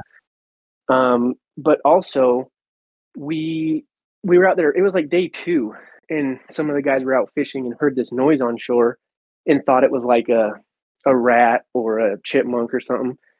And dude, it was a chihuahua that had like been out there for multiple nights what? swimming out towards them. So they like pick up this chihuahua, put it in the boat, and bring it to the lodge. And dude, like I, I remember we had fajitas that day, and I was mm-hmm. feeding it faj- like steak fajitas, and I was like, "Name this thing fajita."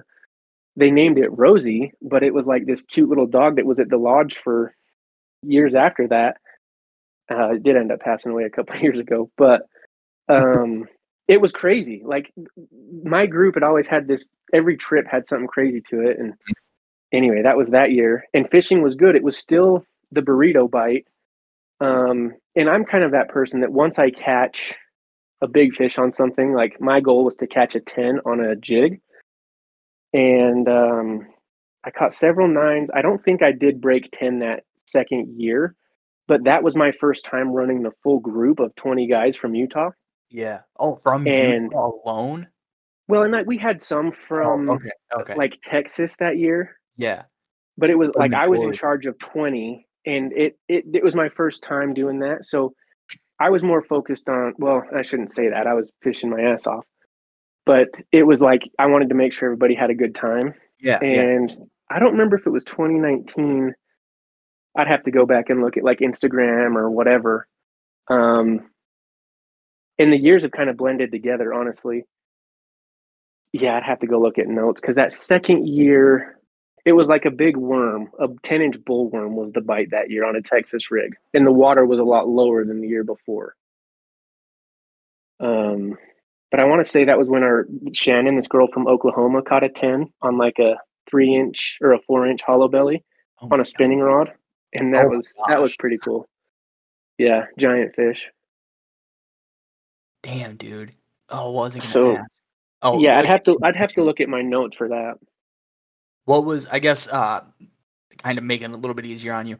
What was the last year you went? What was it like the last year you went? So would that have been 2022? Yeah. Uh huh. The water was high. Um, and so let's let's go back. In 2019, we found the dog on the shore. In 2020, that's when we stayed for two weeks mm-hmm. and two of the guys in my uh, my group got in a fight at the lodge, like out in the parking lot. And oh CJ's.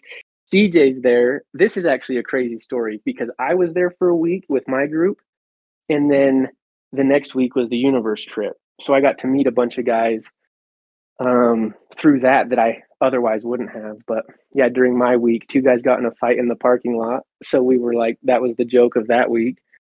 Um, in the year after that, there was a hurricane.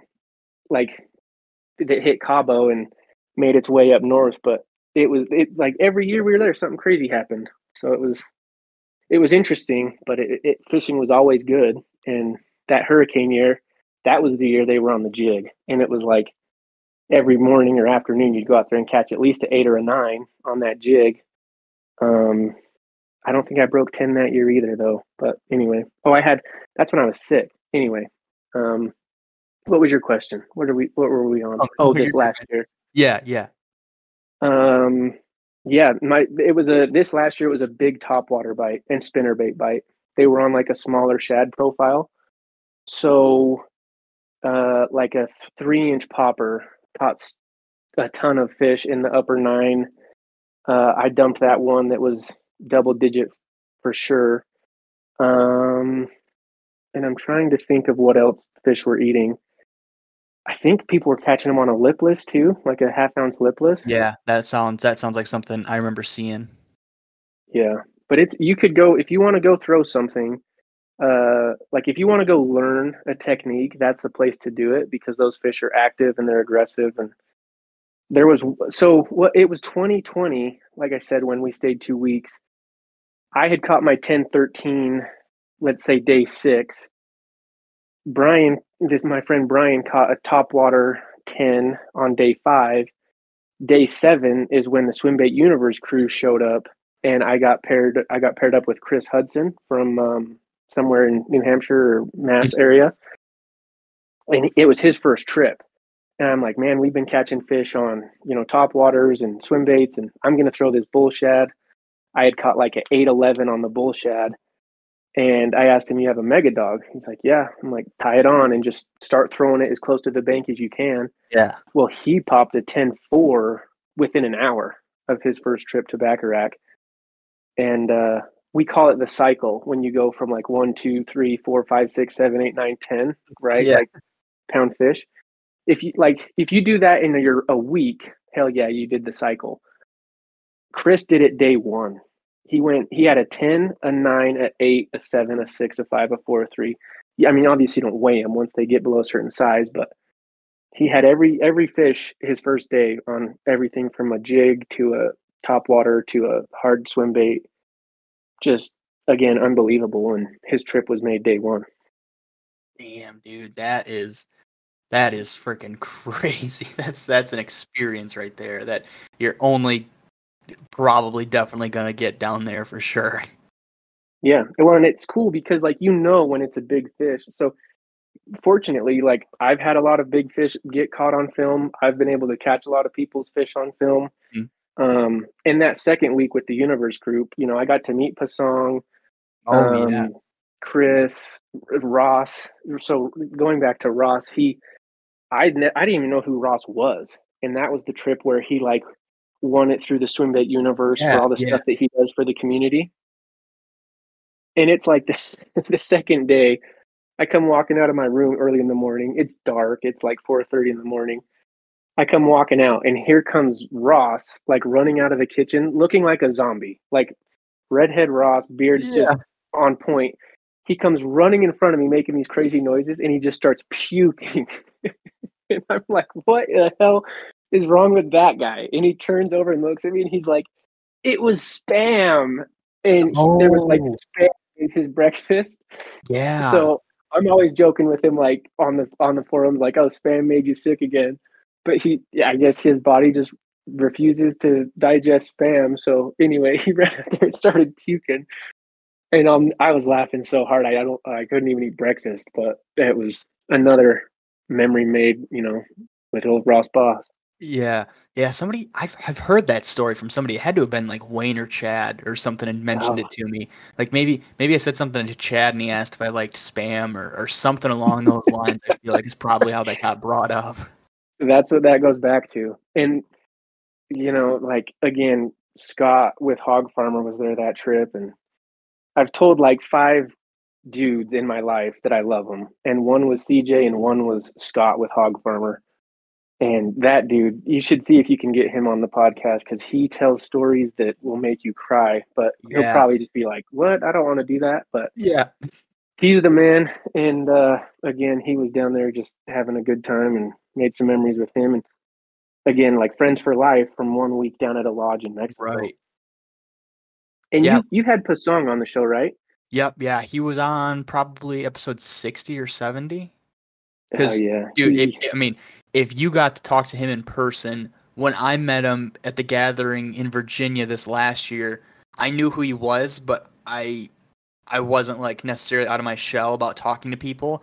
But him and I have talked quite a bit now, like over phone and text and stuff, and having having him on the podcast, dude, like his story, nobody else is in the swim bait world has a story like his. I mean, just absolutely Yeah. crazy, man. Wild. one of the best people you can meet and we hit it off immediately right? And he was fishing with this guy bart and just great people. Fun fun to put faces to names. Anyway we were out at the palapa one night just hanging out you know like listening to the geckos drinking beer. Yeah. and it's late. I'm hanging out with scott and i think he's talking to me about like strombolis because he can't believe that we don't have stromboli places in utah and his goal in life is to put one out here because he says we'll be millionaires. Anyway, Pasong comes walking out of his room with his shirt off. And sorry, Pasong, if I'm putting you on blast, but he comes walking out and he's like, Hey, can someone come and turn off the shower? And I'm like, Yeah, man, let me come help you. So I gotta go walking in there, and the shower is like off the wall. Like the shower head, this is before they remodeled, and the, sh- it's just like water is shooting out Shooting out, yeah.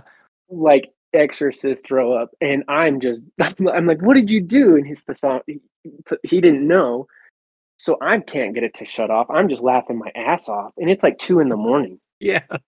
so we go wake up chad. Chad goes crawling through. He's like trying to shut off the water and it's not working.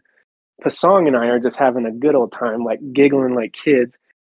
And all of a sudden bart wakes up from the dead and he's like i'm a plumber and starts crawling around this like storage area to find this thing. And come to find out like we're pulling the shower apart and yeah it took quite a bit of work to get the water off but i just thought pasang had had too many margaritas that he forgot to turn a shower off when really Yeah, it was Break the shower head. you flooding the room and luckily bart was his roommate because i don't know what we would have done but only at baccarac Oh my gosh, dude, that that is so funny. I mean, that is so badass. It's so funny to hear. And dude, like it's gotten like I would think pretty popular. I mean, Buka has a group, Universe group, your group, and then top of everybody else. I mean, have you seen it like gotten gotten big from that first year you went? I mean, have you seen an uptick in, in people and seeing like posts of people posting about it and stuff? Yeah, and it's cool because you you like there's other people that might not be a part of your group. There was some guy that created like the Bass Forecast app. We met him while we were down there. There was a NBA player, don't remember his name, but he was down there. it's not just like these die-hard fishermen that you'd expect. We Yeah. had some farmers from Texas. Um, it's kind of like there's there's guys and their wife Mm-hmm. um, it's it's an amazing place to go, and yeah, it has gotten more popular with social media just because Yeah. you know you're able to like broadcast to so many people. Yeah. Um, but yeah, it it was cool because you're able to kind of meet people from all over that you normally wouldn't. You know, um, brothers from Minnesota or people from Florida, and kind of make these memories together. And again, build friendships. You know, Steve Sapir, I met him. He was we overlapped one day, and uh, we still talk all the time, and we we've stayed in touch from just that like one day hanging out, smoking cigars in Mexico. Damn, dude. I mean, it's literally just an experience that you you have to go experience for yourself. Like, we, you, I mean, we could talk about this for three hours, and I would just Yeah. be giddy over the moon. But until I go do it, it's like I'm just living by curious through through the stories you're telling me right now. It's just, oh my gosh, man, it's so crazy. Yeah. Well, what's like I said earlier, like it changed the way I fish. So I I came home and during COVID, like all of our lakes got so busy in Utah with like water skiers and fishermen that uh I would just pack up my dog and go on like these week weekend trips places to go explore new lakes. Um this guy, you know, I saw this guy talking about wipers and I'm like, "Huh, it's been a while. Let's go chase wipers." Um anyway, uh I, I told a friend like, hey, let's go down and check it out. He went. He he was able to go before I could, so we were going to go on like Friday. He ended up going on Tuesday, and he sends me a picture of like a ten pounder, and he's like, dude, this is insane. This is amazing. I go down there and you know I drive like three hours, whatever it was. I spend two days on the lake and I catch one that was like nine pounds on top water, and that's it for two days. You know, six hours of driving, but I was out at a new lake with my dog and learning like applying some of the stuff I learned in Mexico, right? Mhm. So I go down like a week later and conditions just seemed right. The weather was good, the the the water temperature had cooled a little bit. Dude, and I like third cast I catch a 10 pounder on uh on an underspin. Wow.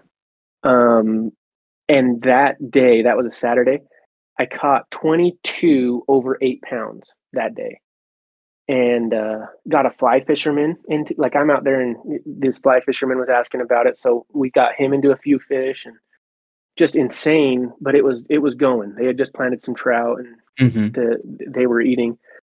That next day, I, I knew right where they were at. So again, I go out there the next day and I caught like five fish in the first 30 minutes and then uh, fishing a swim bait the way we do at Baccarac. I got bit. The fish came off.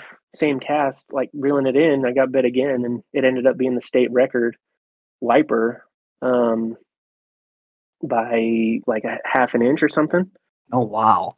So, but it it was because I was fishing the the, the burrito the same way we do down in Mexico. Mm-hmm. Um, and so that was kind of cool to see that come around. And anyway, that trip was something special. Of course, I'm thinking I'm like top dog King Kong. I go back Yeah. the next week and same thing. Two days, one fish. Granted, it was 11 pounds, um, but it was the only bite I got in like two and a half days of fishing. And unfortunately, that lake pretty much dried up.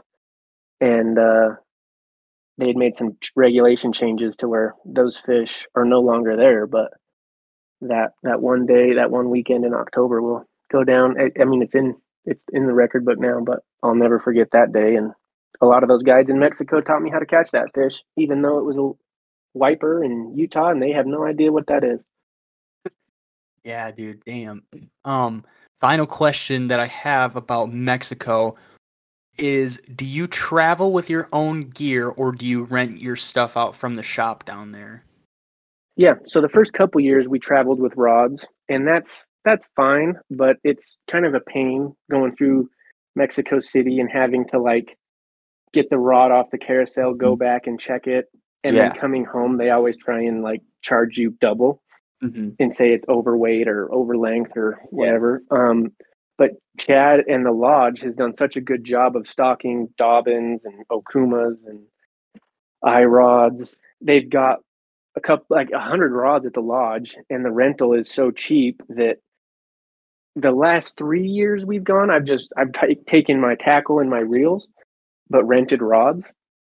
Um, and like I said last year, it wasn't very much a jig bite. It was more like spinner bait and top water. So I was able to kind of put stuff back and say, hey, you know, I want to swap this out for a different rod. And uh, yeah, that way, if I take down four swim bait rods and it's just not happening, right? I'm stuck throwing.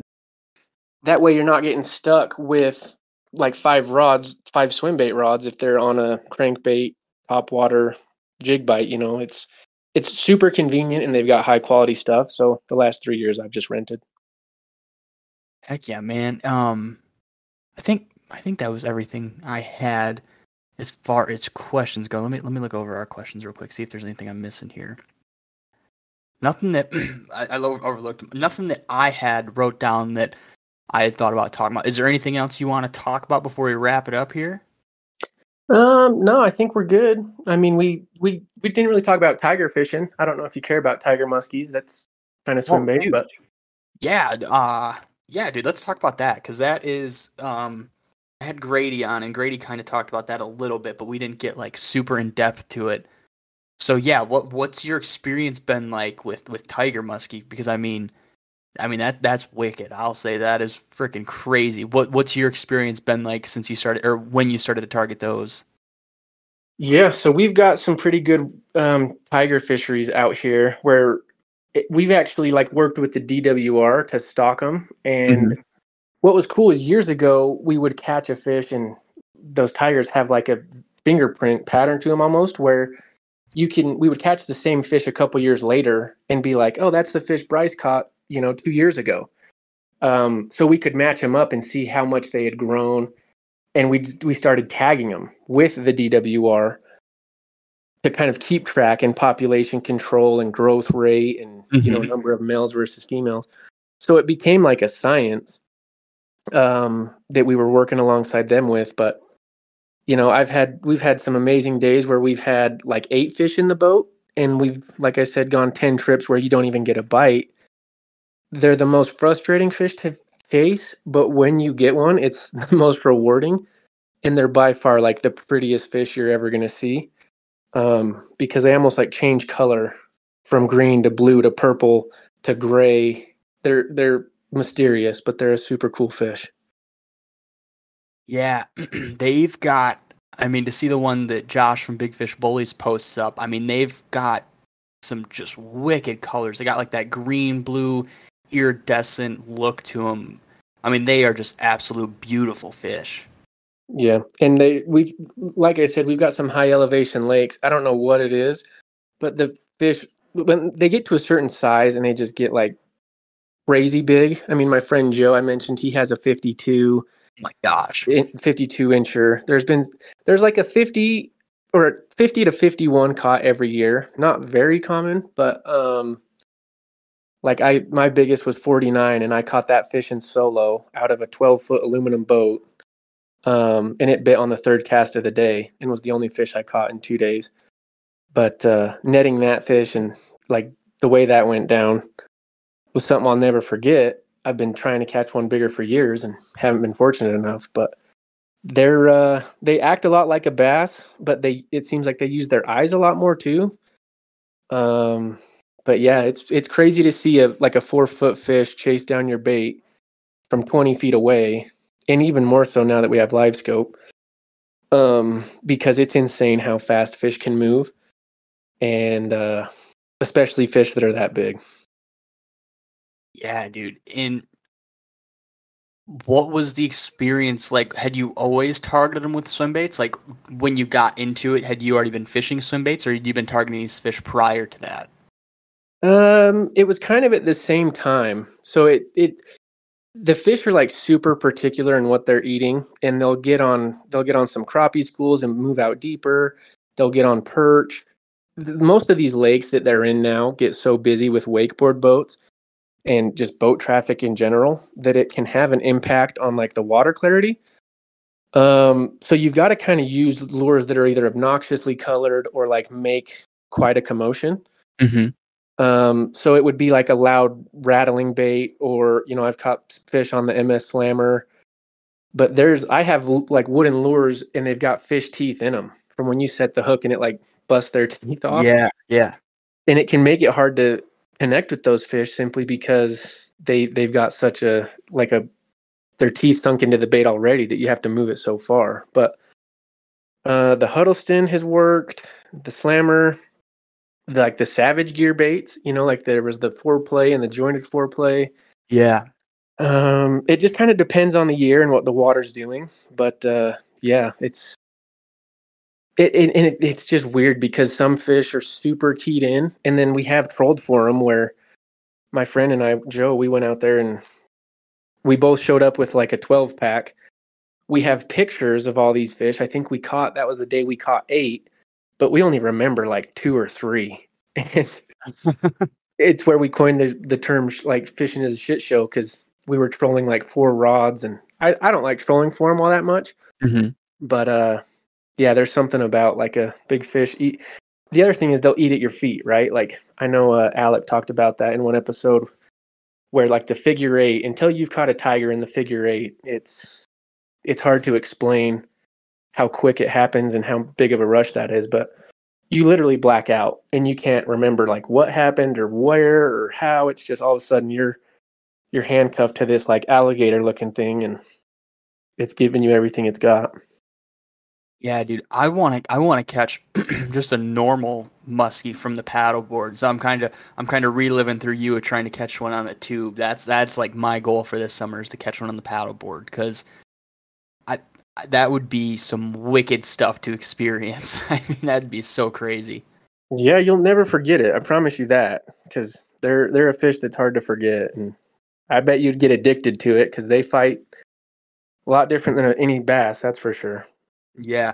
Well, what's your biggest one that you've caught on a on a swim bait, and then if if you have a bigger one without a swim bait? Biggest one on a swim bait was forty six. Uh, I've got a couple forty fives and a forty six on swim baits, and then uh, 48 on a top water, and a 40 that 49 was on a bucktail. Um, I'm trying to think. I, I know I've got a couple 47s, but I want to say they were all on what you'd classify as conventional as well. So, like you've seen the big bulldog, the big piece of rubber yeah, that weighs big, like a pound, and like medusas and stuff like that. yeah, there was one year where the water was low and they were on that. Um, but yeah, 40, 45, 46 is the biggest I've had on a swim bait. And I'm sure I could get bigger if I put the time in, but it's, it's gotten busy. And, uh, anyway, that lake, those lakes that they have them, they just seem to fluctuate so much. It can, it can be pretty a test of patience, but they're in there. And this, here's a good question to kind of round it off on, on fishing in your area are the fish temperamental with the weather? Like, are they are they like a northern strain where they they don't mind, you know, a 15 degree drop at night, whereas like the southern strain, like California or Texas fish, like you know, it drops 10 degrees at night, and those fish just don't know what to do the next day. Like they are so confused. Or do your fish kind of have some leniency and and will eat if if it if that kind of weather weather paint bleh, weather change slash weather pattern does happen? Yeah, I've noticed. I think what happens is the air temperature drops so quickly with this, like, this like high elevation desert air. Um, I've never had a good night fishing for either muskies or bass, and Mhm. you know I know there's guys that do. You see the guys back east that have like humidity where it stays relatively warmer at night, Yeah. and they catch fish all the time. But I've tried full moon, I've tried new moon, I've tried like quarter moon, I've tried during a storm, I've tried during increasing temps, decreasing temps, all of it. I think what happens is that water drop, that water temp drops so quickly that uh, the fish kind of shut off as well. Uh, Yeah. unless there might be some certain times a year where, like, if they're moving up to spawn, they're going to be there. But like, I try and leave them alone during that time. the The thing that gets weird out here is water fluctuations Right. because, like, Lake Powell, it's come up forty five feet in thirty the last thirty days. Yeah, this is the highest it's been in a long time, right? Like in the last two or Yeah. three years. And when you think about how much water that is, it's like 100 miles long. It's insane that it's coming up a foot a day. Like that that amount of water and all of our lakes are flooding right now. We got 900 inches this winter of snow and that's, you know, like 70 feet Yeah. in in in 4 months. It's all of our lakes are full, they're dirty and uh it's good for the the lakes, but we're definitely getting like uh something we haven't seen in years, which is you know you've got to adapt fishing wise because uh, they're still in there. It's just that they're not used to it either. Yeah, and speaking of adapting, what so a lot of guys um whereas you keep notes about Mexico and stuff, obviously there are guys who will keep little index cards about every day, write down all, you know, the moon phase, the pressure, the humidity, air temp, highs, lows, moon rise, moon sets, that sort of thing, moon phase. Yeah. Are you the type of guy to maybe not necessarily plan trips around that, but are those things are there certain things that you pay attention to to kind of decide if it's going to be a good day or if you're just going out to cast or do you just if you have time you're going no matter what, you don't care? Yeah, it kind of depends. If I'm the more I got into tournament fishing, the more I started paying attention to data like that and looking back at records and time of year and moon phase and water level and water temp and all of that. And it definitely there's a pattern to that, right? Uh, where you can like go back to the same spots, the same water level, the same time of year with the same bait and be successful. Um, but it's yeah it, it, as far as like going back i have an excel spreadsheet that i keep so i can search by moon phase by lake by date by whatever um, and i put everything in there like whether it was windy what the water temp was I, I think the more data the better and that's something that kind of came from tournament fishing uh, more than anything because i wanted to be able to like look back on either success or failure but it's it's definitely become a critical role. I don't plan my trips around it, but it helps me decide on what I'm going to plan to do that day simply because it either might have worked or might not have worked in the past. Yeah, yeah, that makes sense. And I feel like I don't know. I, a lot of guys are probably like, "Eh, if I get to fish today, I'm gonna go fish. And I've started to started to pay attention to moon rises, and moon sets, and then pressure is just always kind of a thing that I had paid attention to for some reason or another. It's just Yeah. uh, for some reason I don't know, but I mean, more times than not, if I can go fish, I'm gonna go fish, and then I'll look after them like, oh my gosh, I can't believe I fished today. You know, it's it, it's a quartering moon phase. I should have waited until you know next week. I'm like, oh well, I got to go, so I can't complain too much.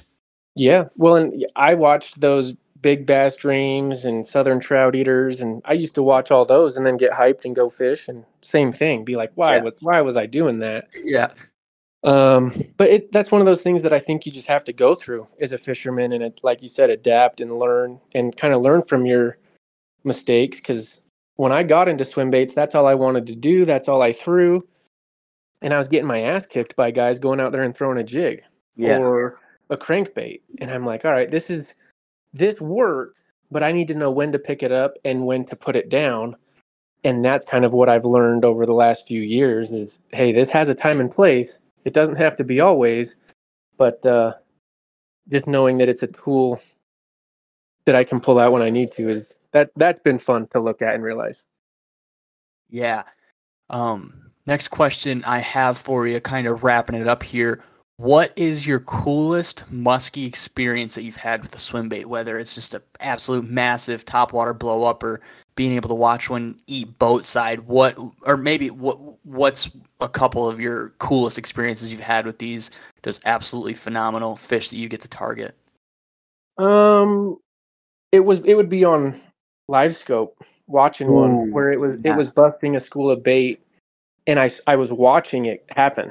Like I I panned over to it and saw it and knew immediately what was happening, and I'm trying to like create that image in my head.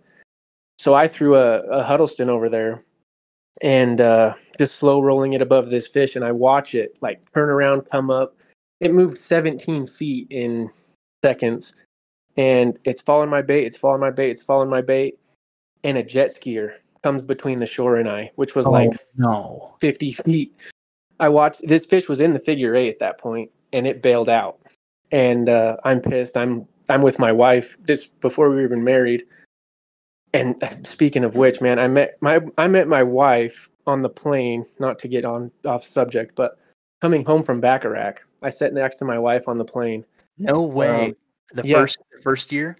Back no 2019, and so so I get back from Mexico and everyone's like, "Hey, how was your trip?" And I was like, "I'm good, but I met this chick, and yeah, we got married."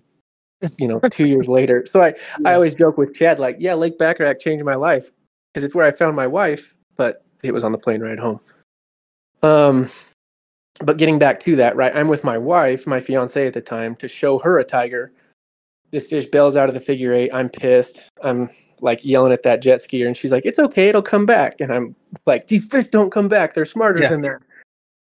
I pan over, I see that fish again, like going back to that school of bait, and uh, throw the Huddleston over, get its attention again, kind of speeding it up and giving some speed reels. Because, like I said, the water's a little dirty. These fish need something, whether it be speed or color, to trigger them. And uh, fish gets behind the bait again. It's coming in. I'm like, oh, it's going to happen. Oh, it's going to happen. Get it to go into the figure eight to where I can like see the bait, but I can't see the fish, but I know it's there. And all of a sudden, just straight up, this thing comes and takes the bait in sideways and disappears the Huddleston. And I mean, I'm just sitting there like, like I said, handcuffed and uh, telling my wife to get the net, and she's screaming like, "What do I do? What do I do?" And I mean, you've seen those big Frabill nets. It's it's kind of chaotic, but um, yeah, it would be that. It's where I know that fish is there, but I can't see it, and then all of a sudden you just see this mouth, your bait disappear, and you're like, "Oh shit!" Yeah. It's you have four feet of line out, and yeah, it's it's chaos until that fish is in the net, which usually doesn't take long, but that was probably the coolest experience I've had with a swim bait and a tiger. That's so sick, man. And I gotta ask you, and you seem like a man of culture, so you might have seen it. Do you know who Aaron Weeb is, the uncut angling guy? Yeah. hmm Did you watch? This was like live target had- or live scope, live target, whatever the hell it is. It just maybe not necessarily just coming out, but it started like being readily available. This was like 2020, 2019, where him and his dad are vertical jigging for for muskie and pike off the side of his boat with it. Do you have you seen that video? Uh-uh. No, I haven't. dude so they're vertical jigging like with these bulldogs and uh, medusas or whatever wh- whatever else it is Mhm. and they've got the down imaging one and literally this this i think it was a pike that aaron had caught and i've talked about this a, a couple times on the podcast but it's literally so cool and this fish turns so it's uh, kind of parallel with the or with the uh, sonar uh, transducer and you can literally see the fins of this fish. You can see the dorsal fins, the anal fins. You can see the pec fins sitting down like on the underside of it. Dude, it is literally the coolest thing. And they end up getting this fish to corkscrew back like a lake trout, corkscrew back and rise at the same time and smash this bait. Dude, Yep. it is honestly probably the coolest, like coolest live target muskie cast to catch there there is. I mean, it's just the circumstances behind it and the clear picture you get. Like he had to be running the best settings ever for what they were doing. It's just yeah. absolutely mind blowing, and I'm pretty sure it's the thumbnail of the video. So if you guys haven't seen it, you don't even have to go watch the video. You can just look at the thumbnail. It is absolutely ridiculous, and that that was where I was like, whoa, like I need to catch one of these or either either a really big pike or I just want to catch a muskie because these fish are just ferocious as all get out.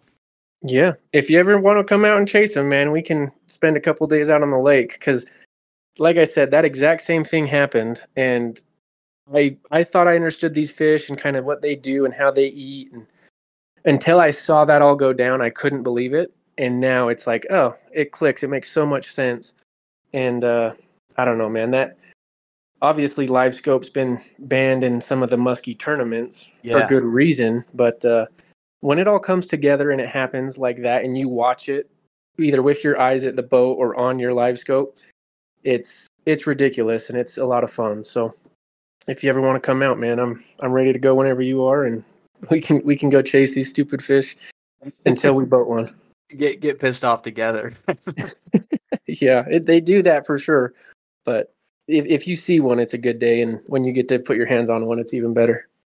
Yeah, man. Um, last question: What is the gear that you that you trust to tango with these big, big pi- or geez, big musky, big bass, big striper, whatever? What's the stuff that What's the stuff that sits on your deck that you're ready to pick up and you know zip in there to catch a fish at, at any time? What are the rods and reels and in line and even maybe the hooks if you run certain hooks or whatever it may be? Yeah, good question. It depends a lot on the bait I'm fishing, obviously, whether it's like a hard bait or a soft bait, and and how fast that bait's moving. Um, can you still hear me? Yeah, yeah, you're good. The robot like cut out or something or other, but we're good. It's recording yeah. again. Yeah, so it depends on the bait and how fast that bait's moving. because a soft bait, you got to set a little bit harder than you would with like a hard bait, right? And a treble hook. Yeah. Um, but so I use it's kind of a mix. I use some Dobyns rods. I use I actually Savage Gear had a rod called the Browser oh series. Oh my gosh, I loved that rod. You might have hated it. I still have mine. I loved it. Dude, I use that like more than anything. There's are those Savage Gear Browser rods. Um, and the Okumas is how I got started. Was like the guide select. Um, reels are anywhere between like a Shimano Curado 301 to a Daiwa 301, and I've even messed with some of the Abu Garcia stuff. Um, it all just depends on like gear ratio and what like which one I'm going to use. But the line, right? Like I I only use 80 pound braid at a minimum, mm-hmm.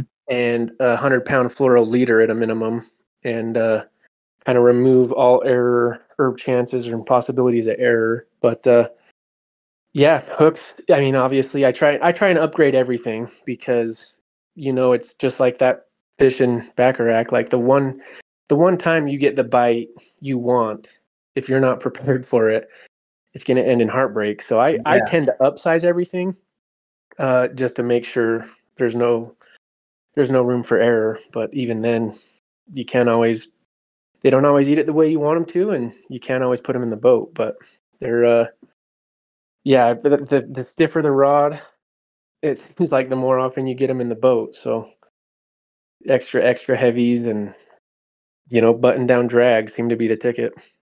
Hell yeah, man! What uh, do you have any any certain uh, reels that you fish over other ones, or you just kind of whatever you got is what you fish?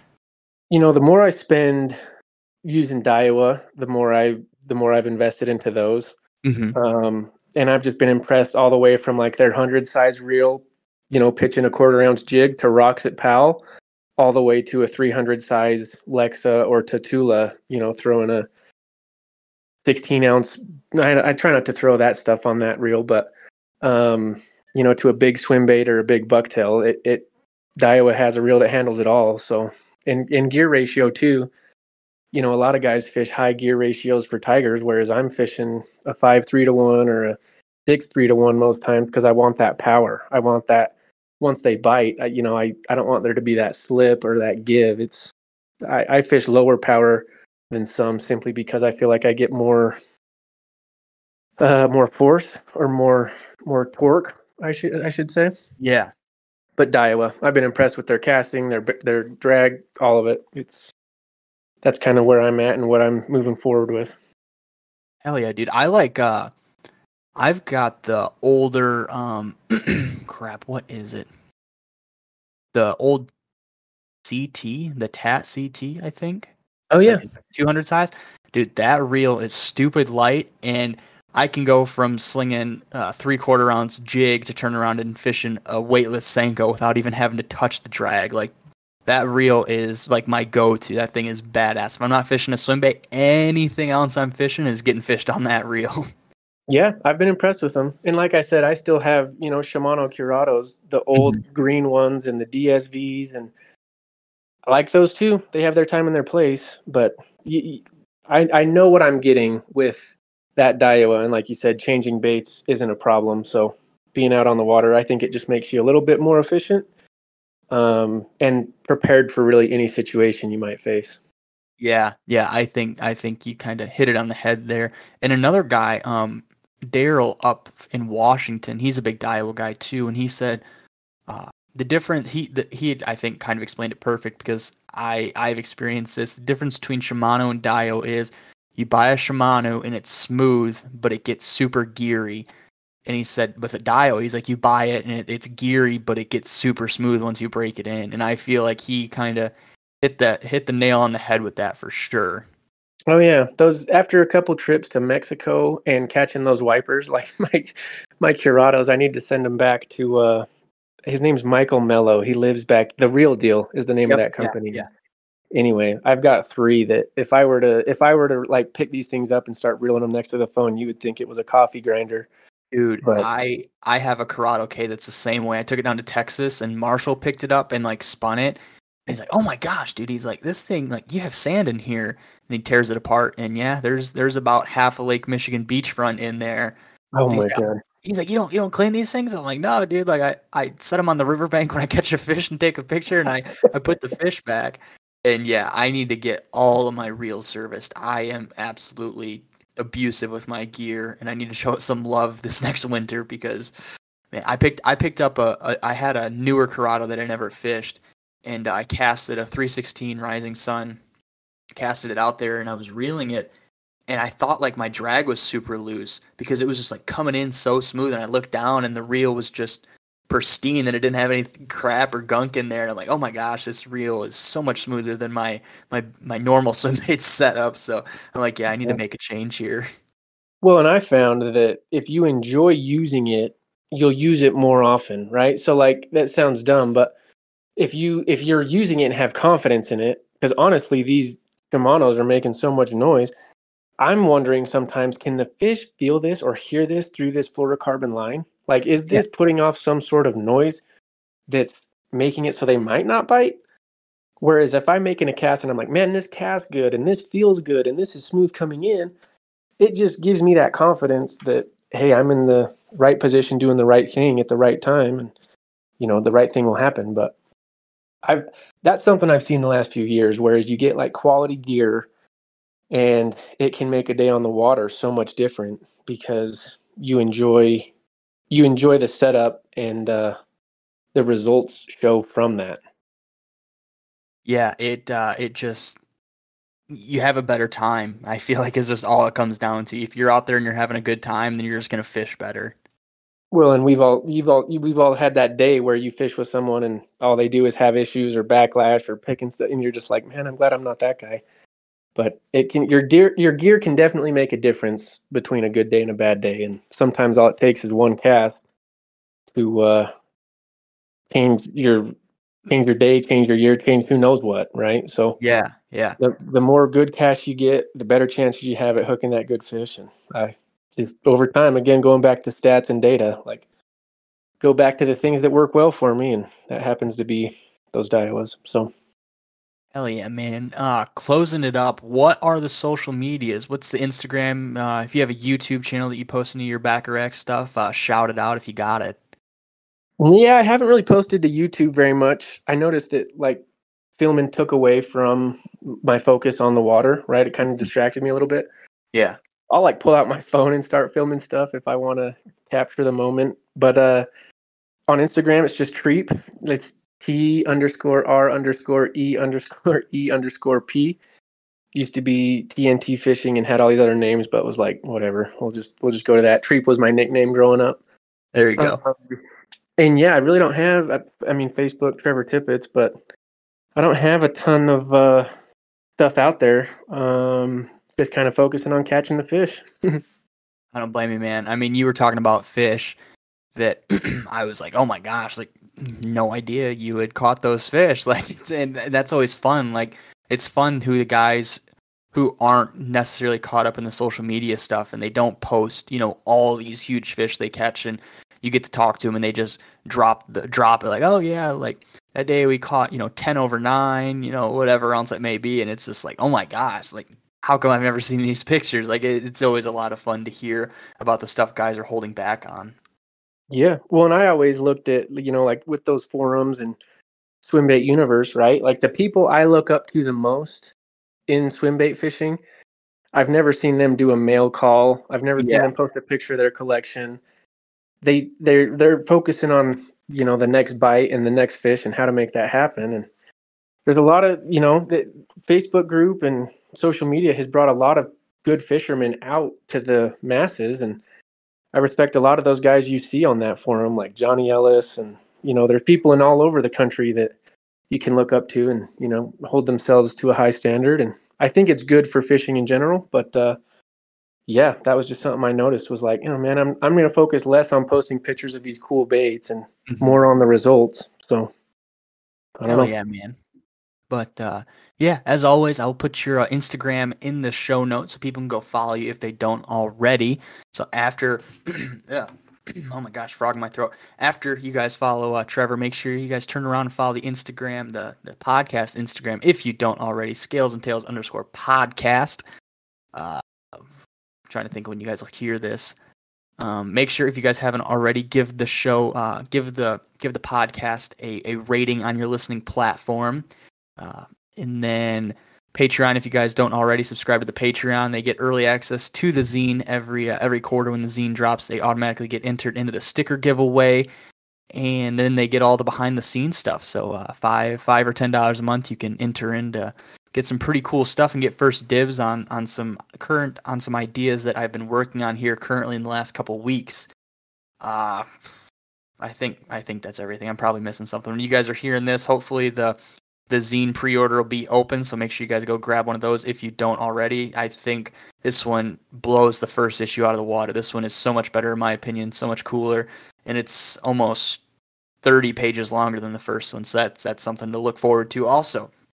But other than that i think that's about everything i have. I need to start writing stuff down so i can wrap these up a little bit better but oh well. I want to thank trevor for coming on. I hope you guys enjoyed this episode because this episode was a lot of fun, dude. I I was not expecting to be hit with like a nostalgic feeling that I never even experienced. Like hearing you talk about this and getting to live through your stories, it was like wow, like that was the heyday. Like that, in my opinion, that was like the heyday of fishing and and swim bait fishing and stuff. And I'm just so jealous that I didn't get to experience it like that.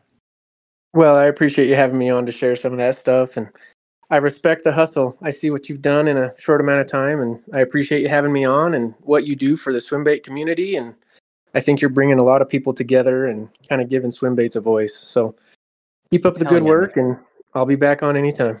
Heck yeah, I appreciate it, man. What if uh, what if we get you on after your trip?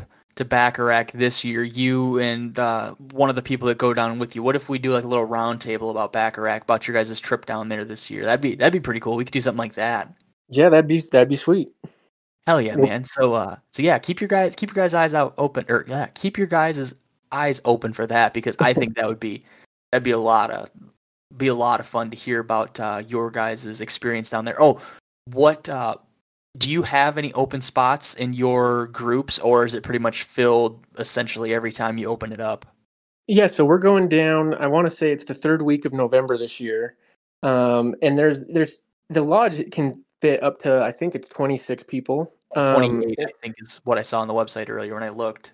Yeah so we always try and keep the keep it the groups around a size of 20 um, reach out to myself uh, or Chad Meenan. He's he's kind of the guy that's in charge of the lodge and the booking. but reach out to me. I'd love to get you in my group, or like you mentioned, there's the Universe group. Buka does a group. If it doesn't fit with your schedule, there is a time we can find you to get in on that group and get great pricing. So reach out to me, shoot me any messages, any questions. I'm happy to talk about it, go over packing lists, go over like what to expect, how to navigate the airport, kind of everything from top to bottom. So happy to help and I'd love to hear other people make some memories down there. Heck yeah, man! And then I'll also put uh, the Baccarac Lodge website in the in the description. So if you guys want to kind of go poke around before before you hit up Trevor and ask him any questions, maybe the site will even answer them too for you. So I want to thank Trevor for coming on. I hope you guys enjoyed this episode. Now we'll talk to you guys next time. See you guys.